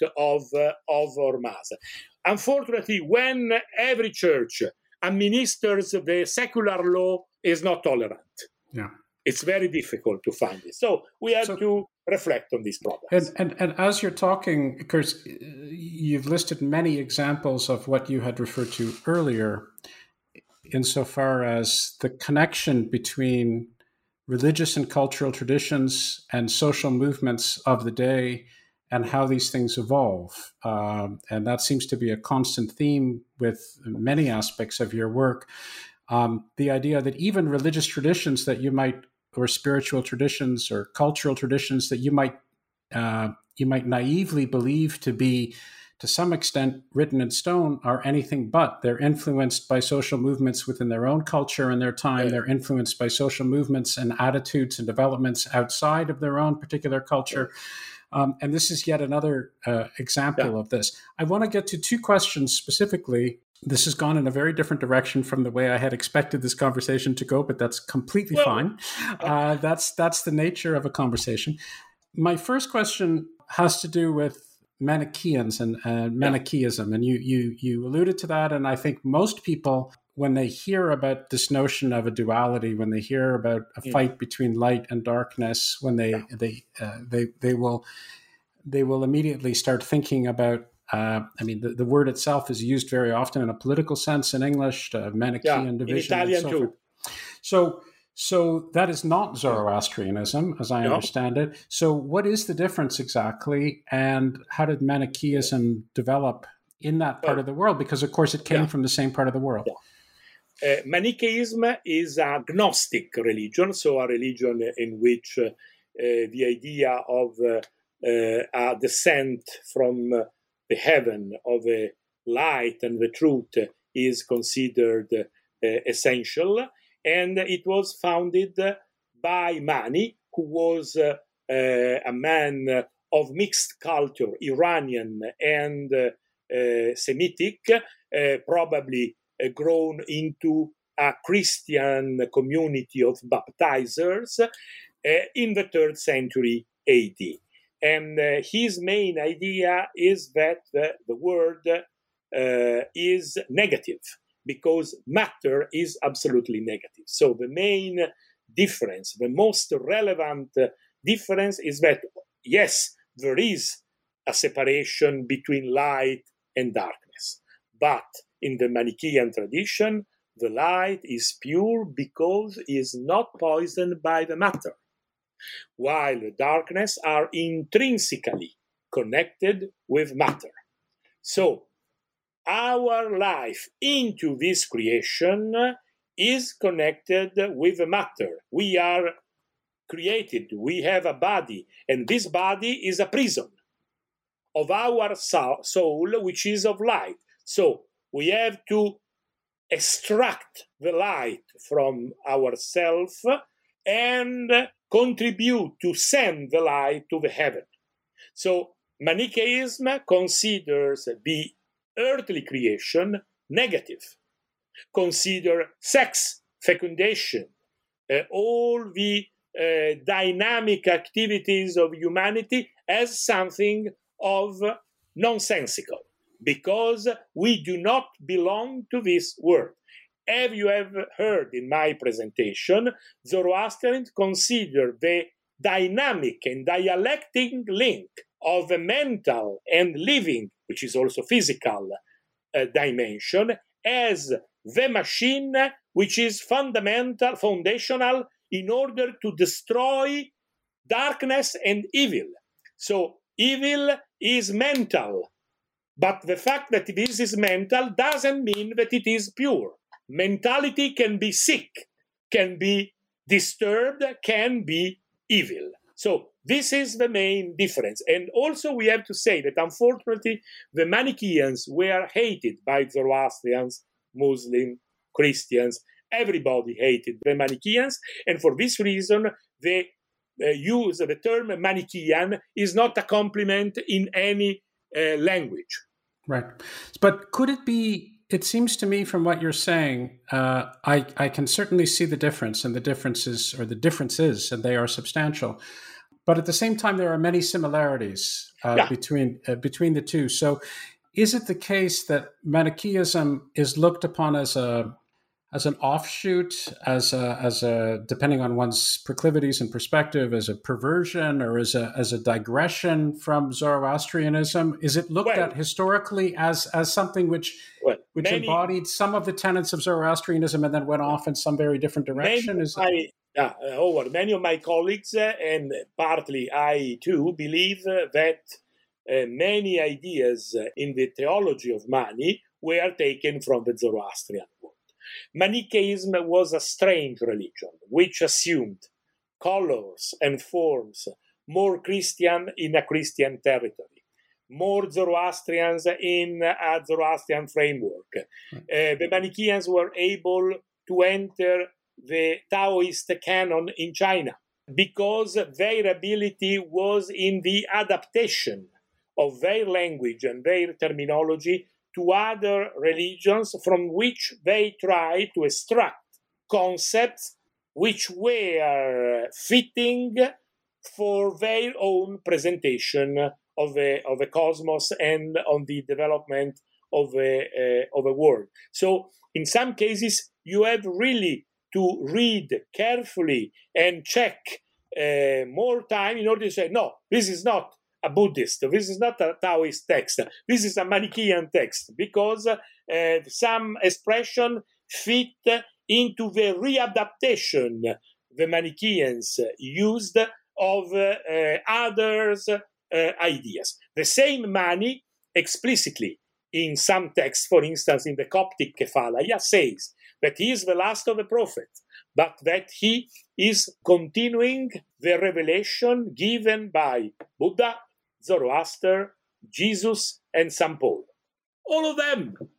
So he doesn't say Buddhism is false, Zoroastrianism is false, Christianity is false. He says they are, all of them are right, but their priests have changed the original thought because Buddha, Zoroaster, and Jesus did not write themselves their Gospels, their text. But I'm writing my revelation, so you can trust me.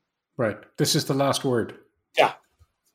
Okay, my second question is a different one, but it, it that is to say different from uh, what I've been asking before, but it does relate to many of the points that you've brought up. It has to do with free will. I, I understand that there, the number three also plays a significant role, good words, good deeds, good thoughts, all the rest yeah. of this. And there's a whole cosmographical interpretation of this, yeah. which I don't think we're going to have time to get to because, well, as I say, we will this have went off another, another okay. chance. Where is it? But that's fine.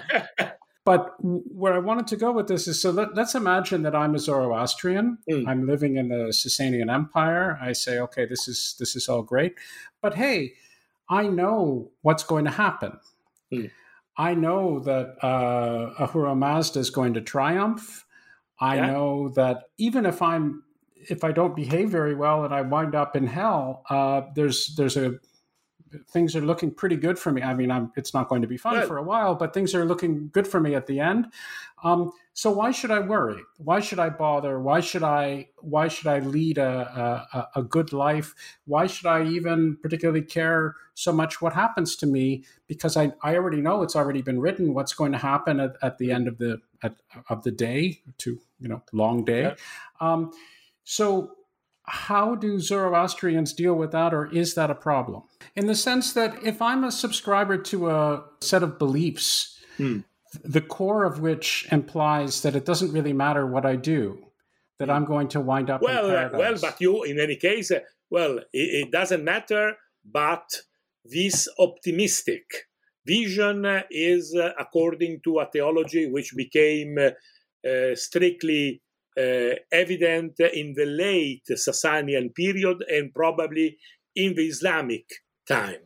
Right. In uh, in the Sasanian period, when the Zoroastrian church was very strong, uh, no priest would have said, if you sin, you will go in any case to the paradise. I see. Because the attitude uh, changed, of course.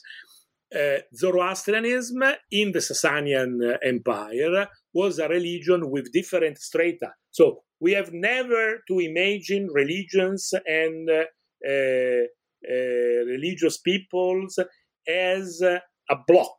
We have, as still today, different theological positions. For instance, we know that in the Sasanian period there were at least three different schools of law. These people were all priests, all Zoroastrian priests, expert of uh, law and of right.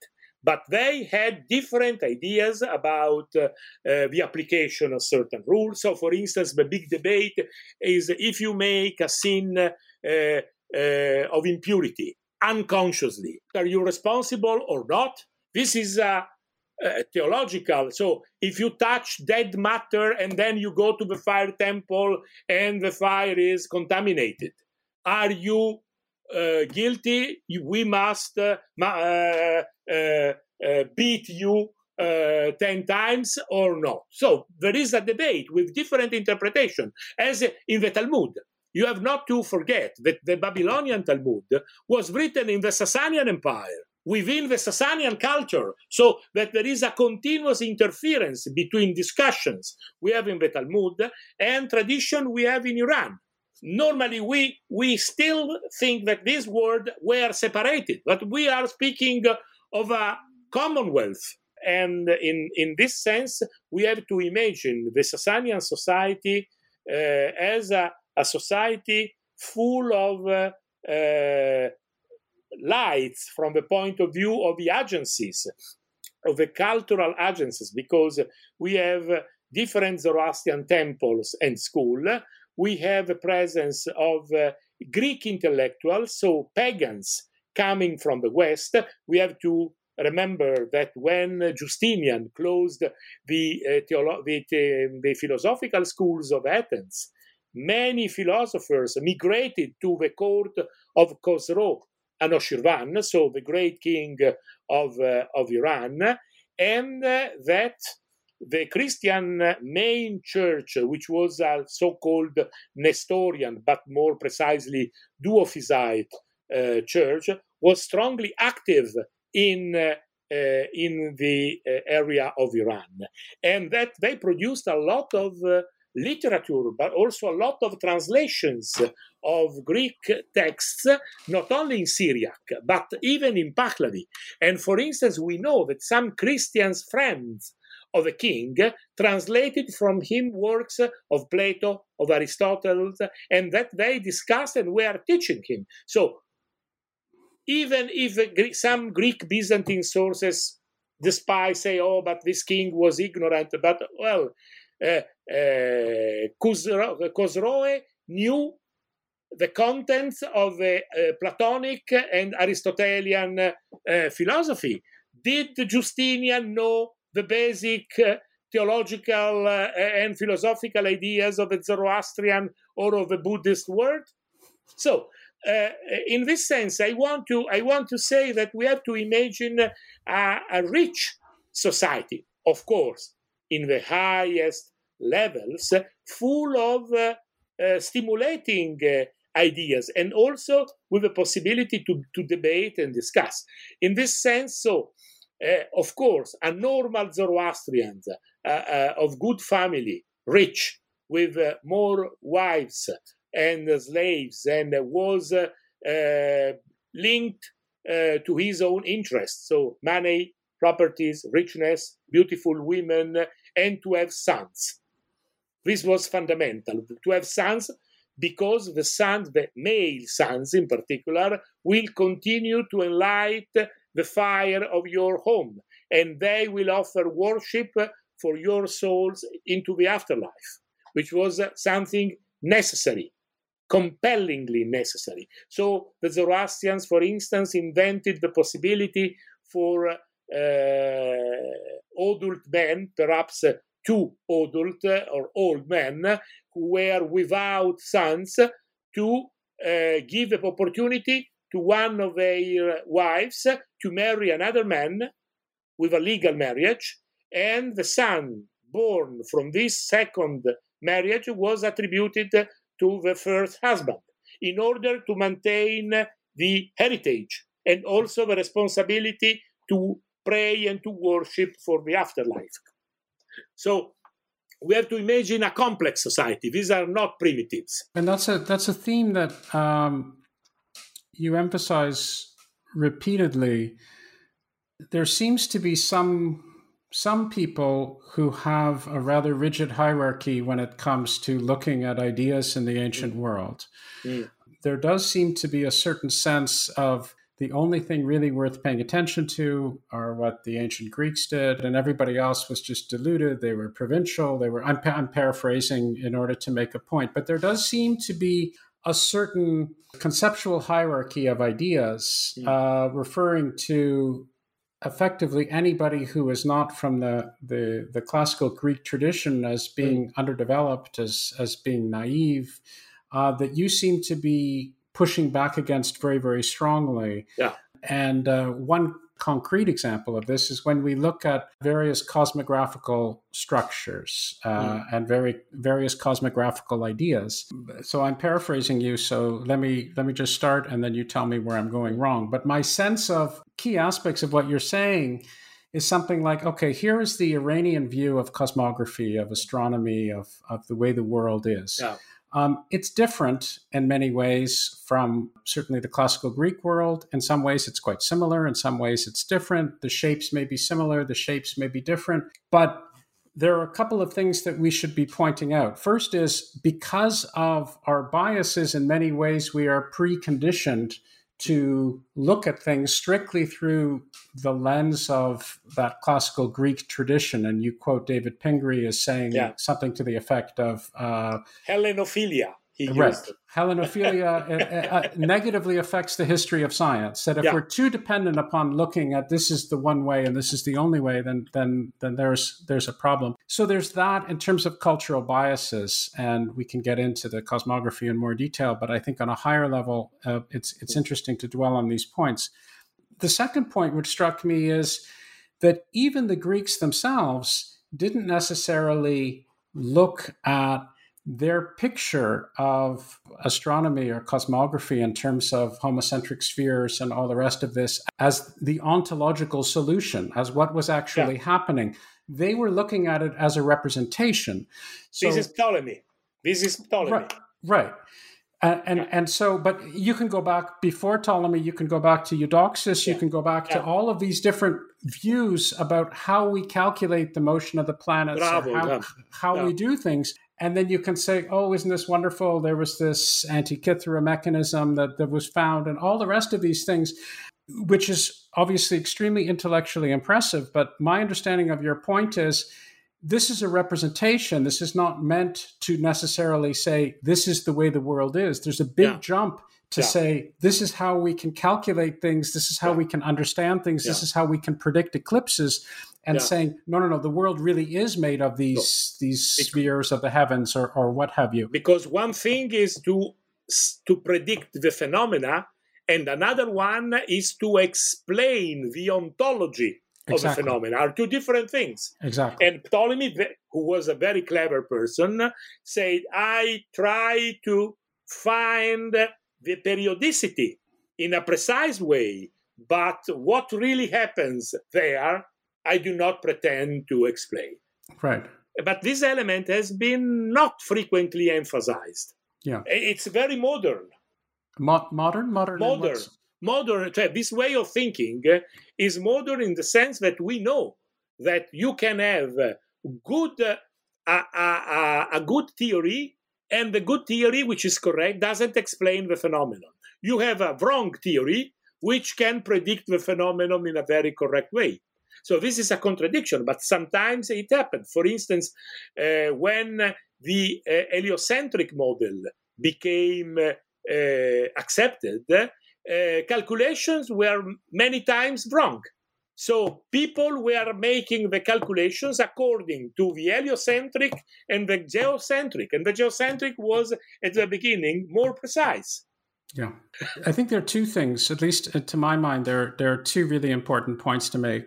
One is even a model which is based upon, let's just say, the right principles yeah. can give wrong answers because it can uh, it can be not properly developed, such as what you were saying about the heliocentric yeah. model and so forth. Yeah.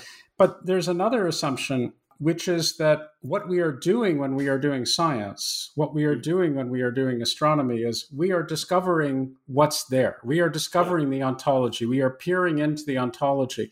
And many people say that's an unjustified assumption. I mean, even today, many yeah. people say, well, maybe not many people, but some people at least say that's an unjustified assumption. What you are doing is you are creating models, just yeah. like the models that the Sasanians are creating, and just like the models that that mm. uh, Ptolemy was creating. And and your job, and the only the only thing you can do yeah. is to come up with a model that predicts what's going to happen, and that's but, oh, it. Uh, sorry, the problem is with religion. Because uh, in science, you accept that your framework can be uh, shown wrong. When then another one shows that you are wrong, you have to observe the error and to say, okay, I have to change and improve the model. This is science. Right. But in theology, this is different because your framework is blocked. If you change the frame, you change the religion. This is the big problem. So the, the problem I've tried to observe is when certain ideas which were wrong from the scientific point of view were maintained and contradictory assembled, joined with new ideas which were correct in order to save the religious tradition. This, for instance, happened, happened in the Zoroastrian world, when the astronomers perfectly knew that the stars were very far from the earth, but they continued to say the stars belong to the lowest heaven uh, of the universe, and the moon is beyond, which is crazy. But they knew, but this was a religious tradition. So this is a problem. So you wrote about that, and you wrote about how there were three different levels. Yeah. Uh, uh, as I understand it, there were the first, there were the stars, as you just mentioned. The moon closest. And the sun. Right. Then the moon, then the sun. And presumably the analogy is that because uh, Ahura Mazda represented light, then yeah. that would be at the highest level, and that's yeah. where the sun of light. Would be. Yeah. But this notion that they knew that the stars were further away than the moon, which is, of course, not the slightest bit surprising that they would have known that. To the best of your knowledge, and maybe there are no sources of this, were there controversies? Were there discussions? Were there debates? Was there any sense that well, uh, of a rebel movement at all that would be well, present in their understanding? This, uh, this idea was uh, an idea attested already in the Mesopotamian sources and uh, in the Zoroastrian one. Even some uh, Greek Uh, philosophers accepted it. Hmm. But in uh, Sasanian times, everybody who was expert in astronomy knew that this was wrong. But in any case, uh, the apparence was maintained for theological reasons. We don't have uh, discussions in, uh, in the theological text, but presumably we can say that in the secret rooms of the Uh, uh, of the observatories, people uh, discussed these things, saying we have to say the appearance, we have to say the tradition, but we go on in making right calculations. Because uh, in, in this sense, we have to uh, to imagine that people were uh, um, uh, more prudent.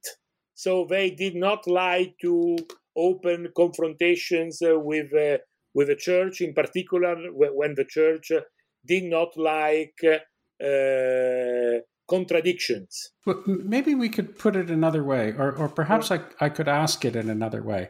Might it be the case that what they meant by doing, well, what we would call doing astronomy yeah. is different?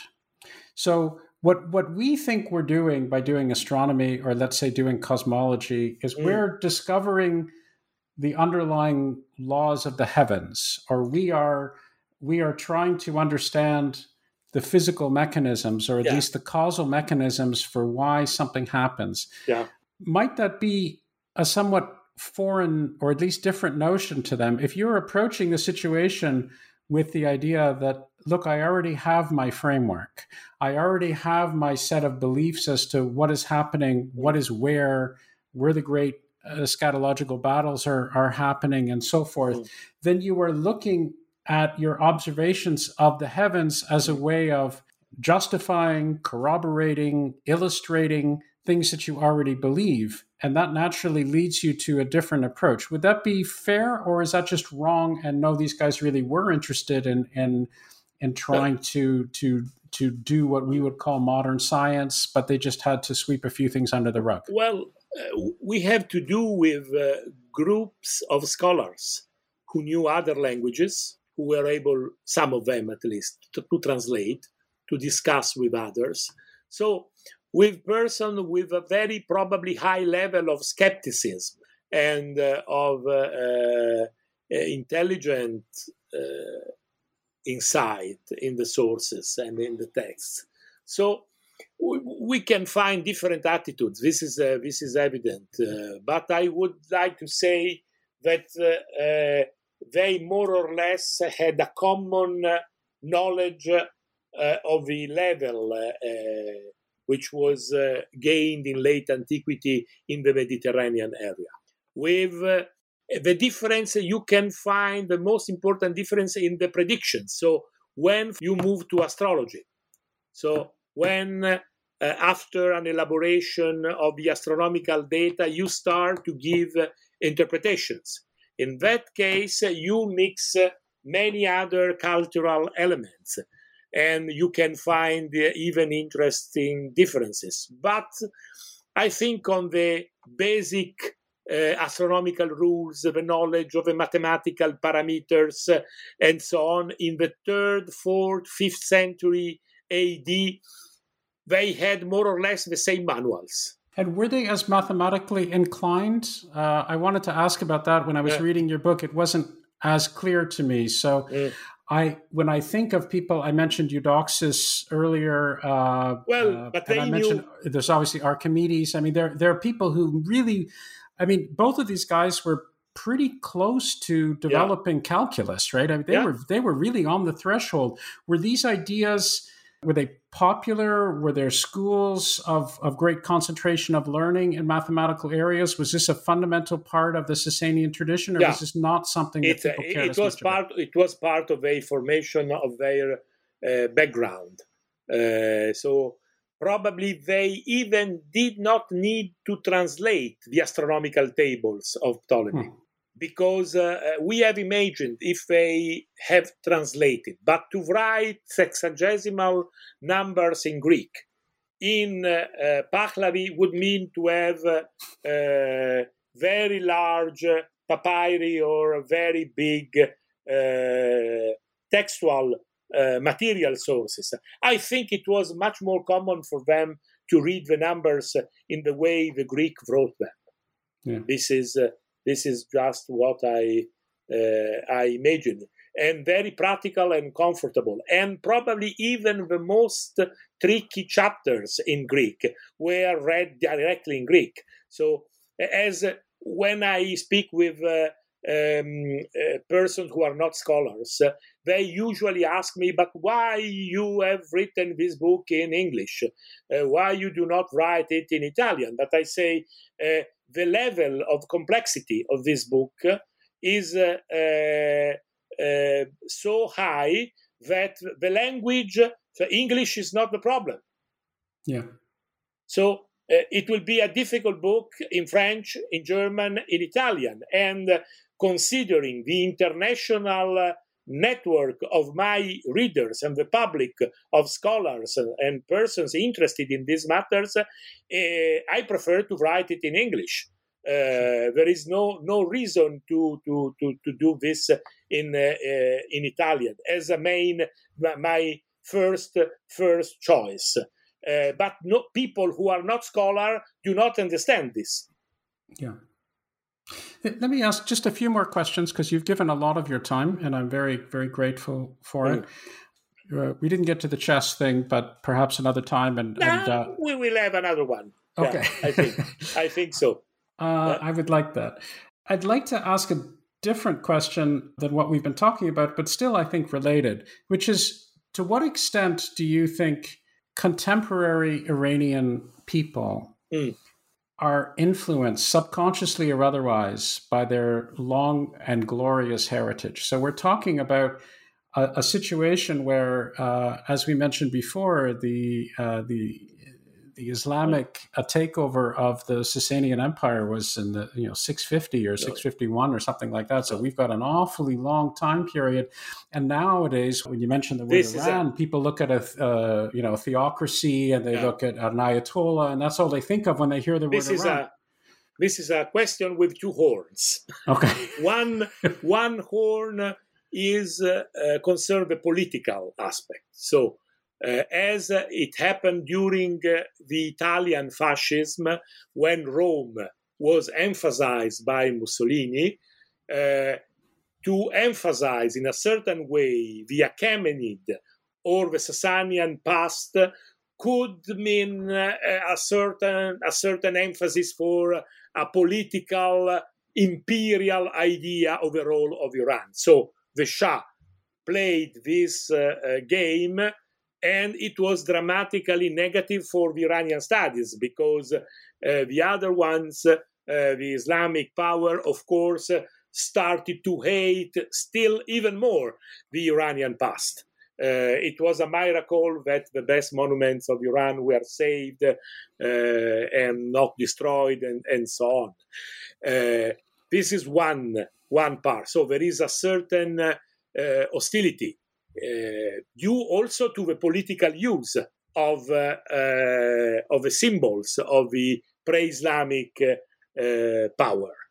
On the other hand, the Iranians, who are mostly Muslim, uh, are not Arab. If you define, if you speak with a Persian or an Iranian people and you say, uh, you who are uh, Arabic, uh, and uh, you will have an enemy immediately. Uh, they, they are very proud of their past. They have a limp. Well, in the average, they have a limited knowledge of their own past, in the sense that at least in uh, in Italy or uh, in uh, in the European tradition, uh, we have uh, schools where we can still learn the languages uh, of uh, Greek and Latin traditions. In the um, Iranian contemporary world, you cannot have a reasonable, uh, even superficial uh, knowledge of the Zoroastrian, uh, uh, or it is uh, dangerous, of a Manichaean, of a Manichaean uh, tradition. It is too yeah. technical, too difficult, and probably very far from the political interests of the nation. Still today, uh, we we. observe that it is difficult even to learn Greek and Latin in Iran. If you go to the University of Tehran, uh, you can find few scholars who know. But this is not uh, a normal knowledge. But the idea that uh, this heritage has uh, distinguished Iran in uh, its history, even in the Islamic period, uh, is uh, well known.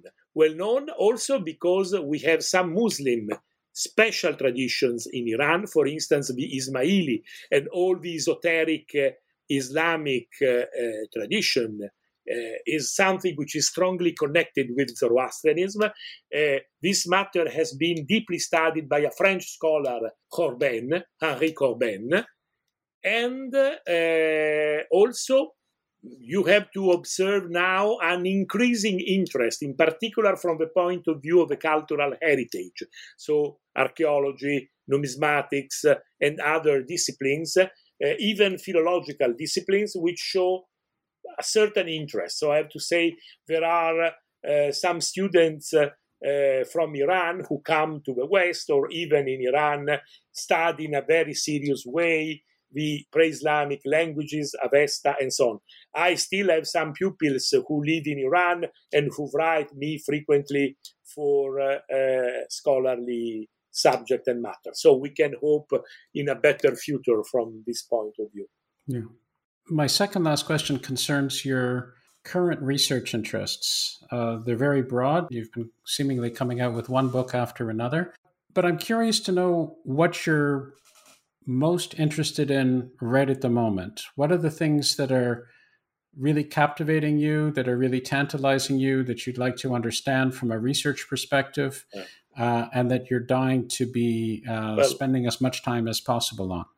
Well, I have been uh, working in uh, the last uh, year on two subjects, uh, which would be soon published. One book which will appear in Paris at the École Pratique des Hautes Études. It will be a French book in this case, uh, which will be dedicated to the, uh, uh, the priestly college performing the sacrifice. So I have studied the uh, organization of the ritual from the point of view of the role of the priests and of the uh, mimetic, the mirrored uh, representation played by these priests who correspond to divinities in the heaven.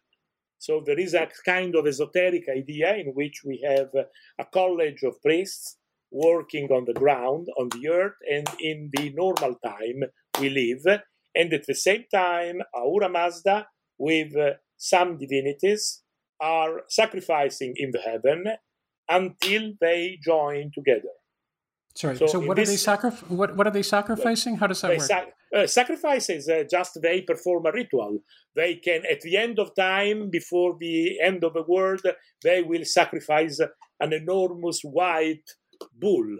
But uh, normally, when you have uh, you had, because now the sacrifice of a ritual, uh, a ritual also without, even without uh, an, an, uh, the killing of an animal, which is now symbolically performed, no more beaten and killed on, uh, on the sacrificial ground. But when you perform a ritual in which you have the complete group of seven priests plus their leader, you can see that every priest represents a divinity. And at a certain point, the divinity is within him. So the idea is that there is a correspondence between the action played by the priest and the presence of a divinity. So I, am, I have studied this uh, dynamic uh, aspect of a ritual performance, which is, uh, which is in part what happens into a Christian mass, when the priest says that this is my body, and this is not his body, it's the body of Christ. But right. uh, this means that he and Christ in that moment are the same person. So there is a mimetic uh, fusion of, uh, of two things. Uh, this matter was studied in a very detailed way in a not frequently read book of uh, uh, Carl Gustav Jung, who studied the psychological dimension of the Christian rituality in the Catholic Mass. It is an interesting, it's a booklet, uh, very, very interesting. So I'm just trying to get get get an understanding of of, yeah. of the key ideas. So you have these Zoroastrian priests, yeah. and the idea is that through this particular ritual that they are during the at, ritual, they open the time. They open the time in the sense that they get out of the limited time and they join the eternal time. And when they join the eternal time and the divinities come down from the heaven to meet them, the divinity. In, the divinities inhabit, enter, all of them. And so you have a moment in the, of the ritual in which you are no more in this world, in this time, and in which the priests and the gods are all together there. But it is only the, it's only the priests that, that engage in this mimetic structure. Only the priests, only the priests. I see. Only, okay. only, only uninitiated can uh, have access uh, to this level. It is unclear if uh, the sponsor of a sacrifice, as in India, can be in a certain uh, form uh, promoted and uh, given the opportunity to share this uh, dimension. We, we do not have uh, sufficient texts to be clear on this. It could be possible. In India, this is possible through a special initiation of a, of a sponsor of a sacrifice who is briefly promoted to the rank of a priest, and then he is dismissed. Okay. And in this book that you're working on, perhaps you've already written it. I'm not. I'm not. It is. It is finished. It is given. They have okay. to give me the pagination. I'm waiting for it. Okay. okay. So, so in this book, which has been written, yeah. do you also take a page, as it were, out of Carl Jung, and do you say, uh, yeah. do you start to interpret the particular sacrificial actions on a on a metaphorical level, yeah. uh, on a societal oh, level? We can say mimetic, a mimetic level, because right. there is a. an imitation and, at a certain point, a representation. Uh, right. But this is, happens in many religions. This is uh, sure, frequently sure. attested in, uh, for instance, in the Vedic uh, uh, religion, which is closer to Zoroastrianism. Okay. So there are more questions asked there, but I won't. You've answered that. And you said there was a second... Uh, a second area. Which is dedicated to the uh, the so-called traditional date of Zoroaster, of Zoroaster, so to the Uh, Zoroastrian in, inner chronologies and uh, their uh, role in uh, in late antiquity. So, what what was stated about the life of Zoroaster and uh, uh, his date? So which is, your, you must have a you must have a thesis. So what? Well, so, so what I, my, my, well I I do not discuss about the real Zoroaster. My problem there is about the traditional date of Zoroaster. The traditional date of Zoroaster is placed two hundred fifty-eight years before Alexander. But this should mean that we should put uh, uh, Zoroaster in the uh, between the seventh and the beginning of the sixth.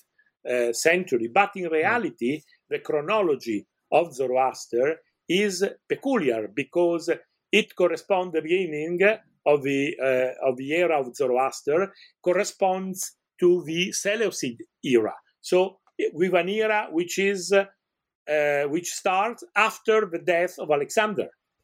Yeah. So this means uh, that uh, we have a Zoroaster. It, it is completely wrong from the historical point of view, but it's ideological. But this is us to discover the hot water. But the problem is that nobody, nobody underlined this uh, in the sense that all my colleagues insist on the fact that Zoroaster has to be put two hundred fifty-eight years before Alexander.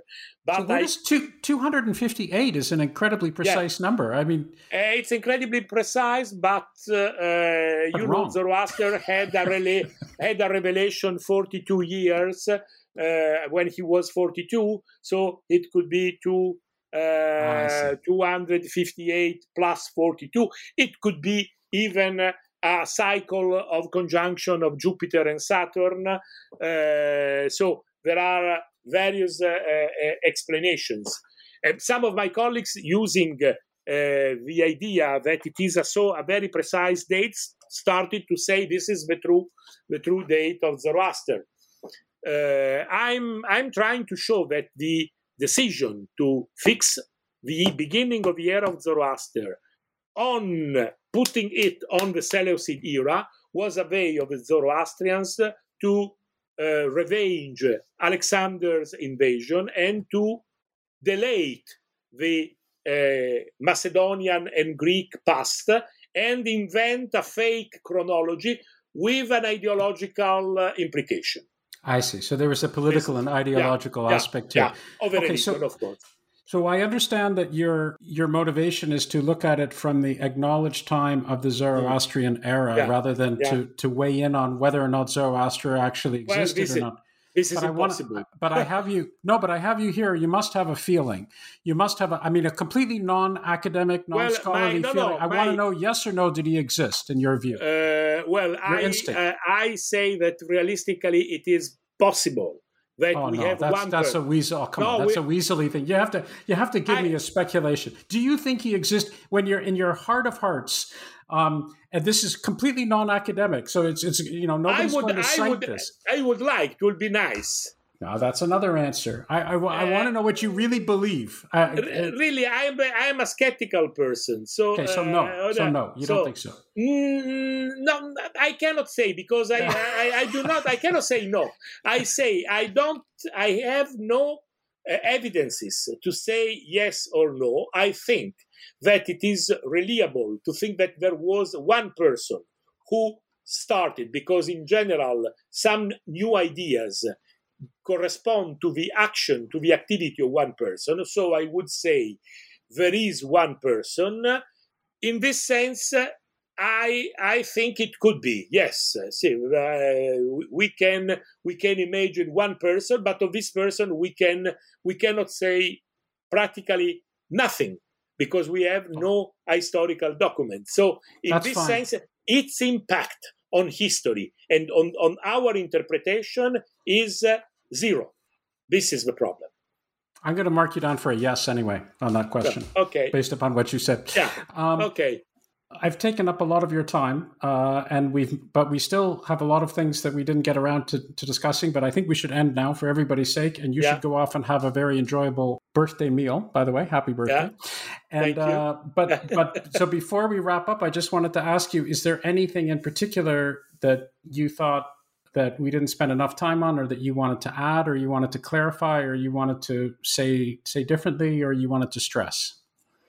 Well, I uh, uh, I would like to, to invite the persons who are interested in uh, in this subject to be uh, careful in selecting their literature. So, to to for instance, we have uh, uh, the Encyclopedia Iranica, which is a very good uh, accessible online uh, source of information, and other Uh, publications like this that now are at disposal. Uh, frequently, there are uh, uh, too many uh, unprofessional or very uh, superficial presentations. Uh, and I, honestly, I have to say that Zoroastrianism is a difficult subject. So it's a complicated matter because of the languages, because of the problems, also because of the uh, polemics we have. So when you read texts in which everything is simple and is sure, be prudent. Because as have you have heard me, I have said many times, perhaps I would, uh, I, I have used uh, would, could instead of uh, I know it is, and so on. So the use in Italian, it will be the use of subjunctive and conditional in uh, in a very uh, large extension.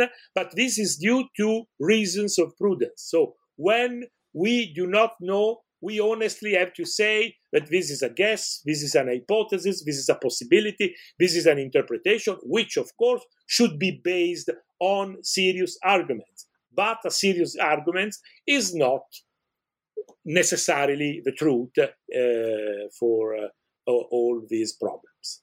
Thank you. I hope you enjoyed this podcast. Those interested in more information about Ideas Roadshow are directed to ideas roadshow dot com. While those who are curious about me and other projects I'm involved in are recommended to visit howard burton dot com. Thanks very much for listening, and I hope you'll tune into another Ideas Roadshow podcast on the New Books Network soon. We release a new one each Wednesday.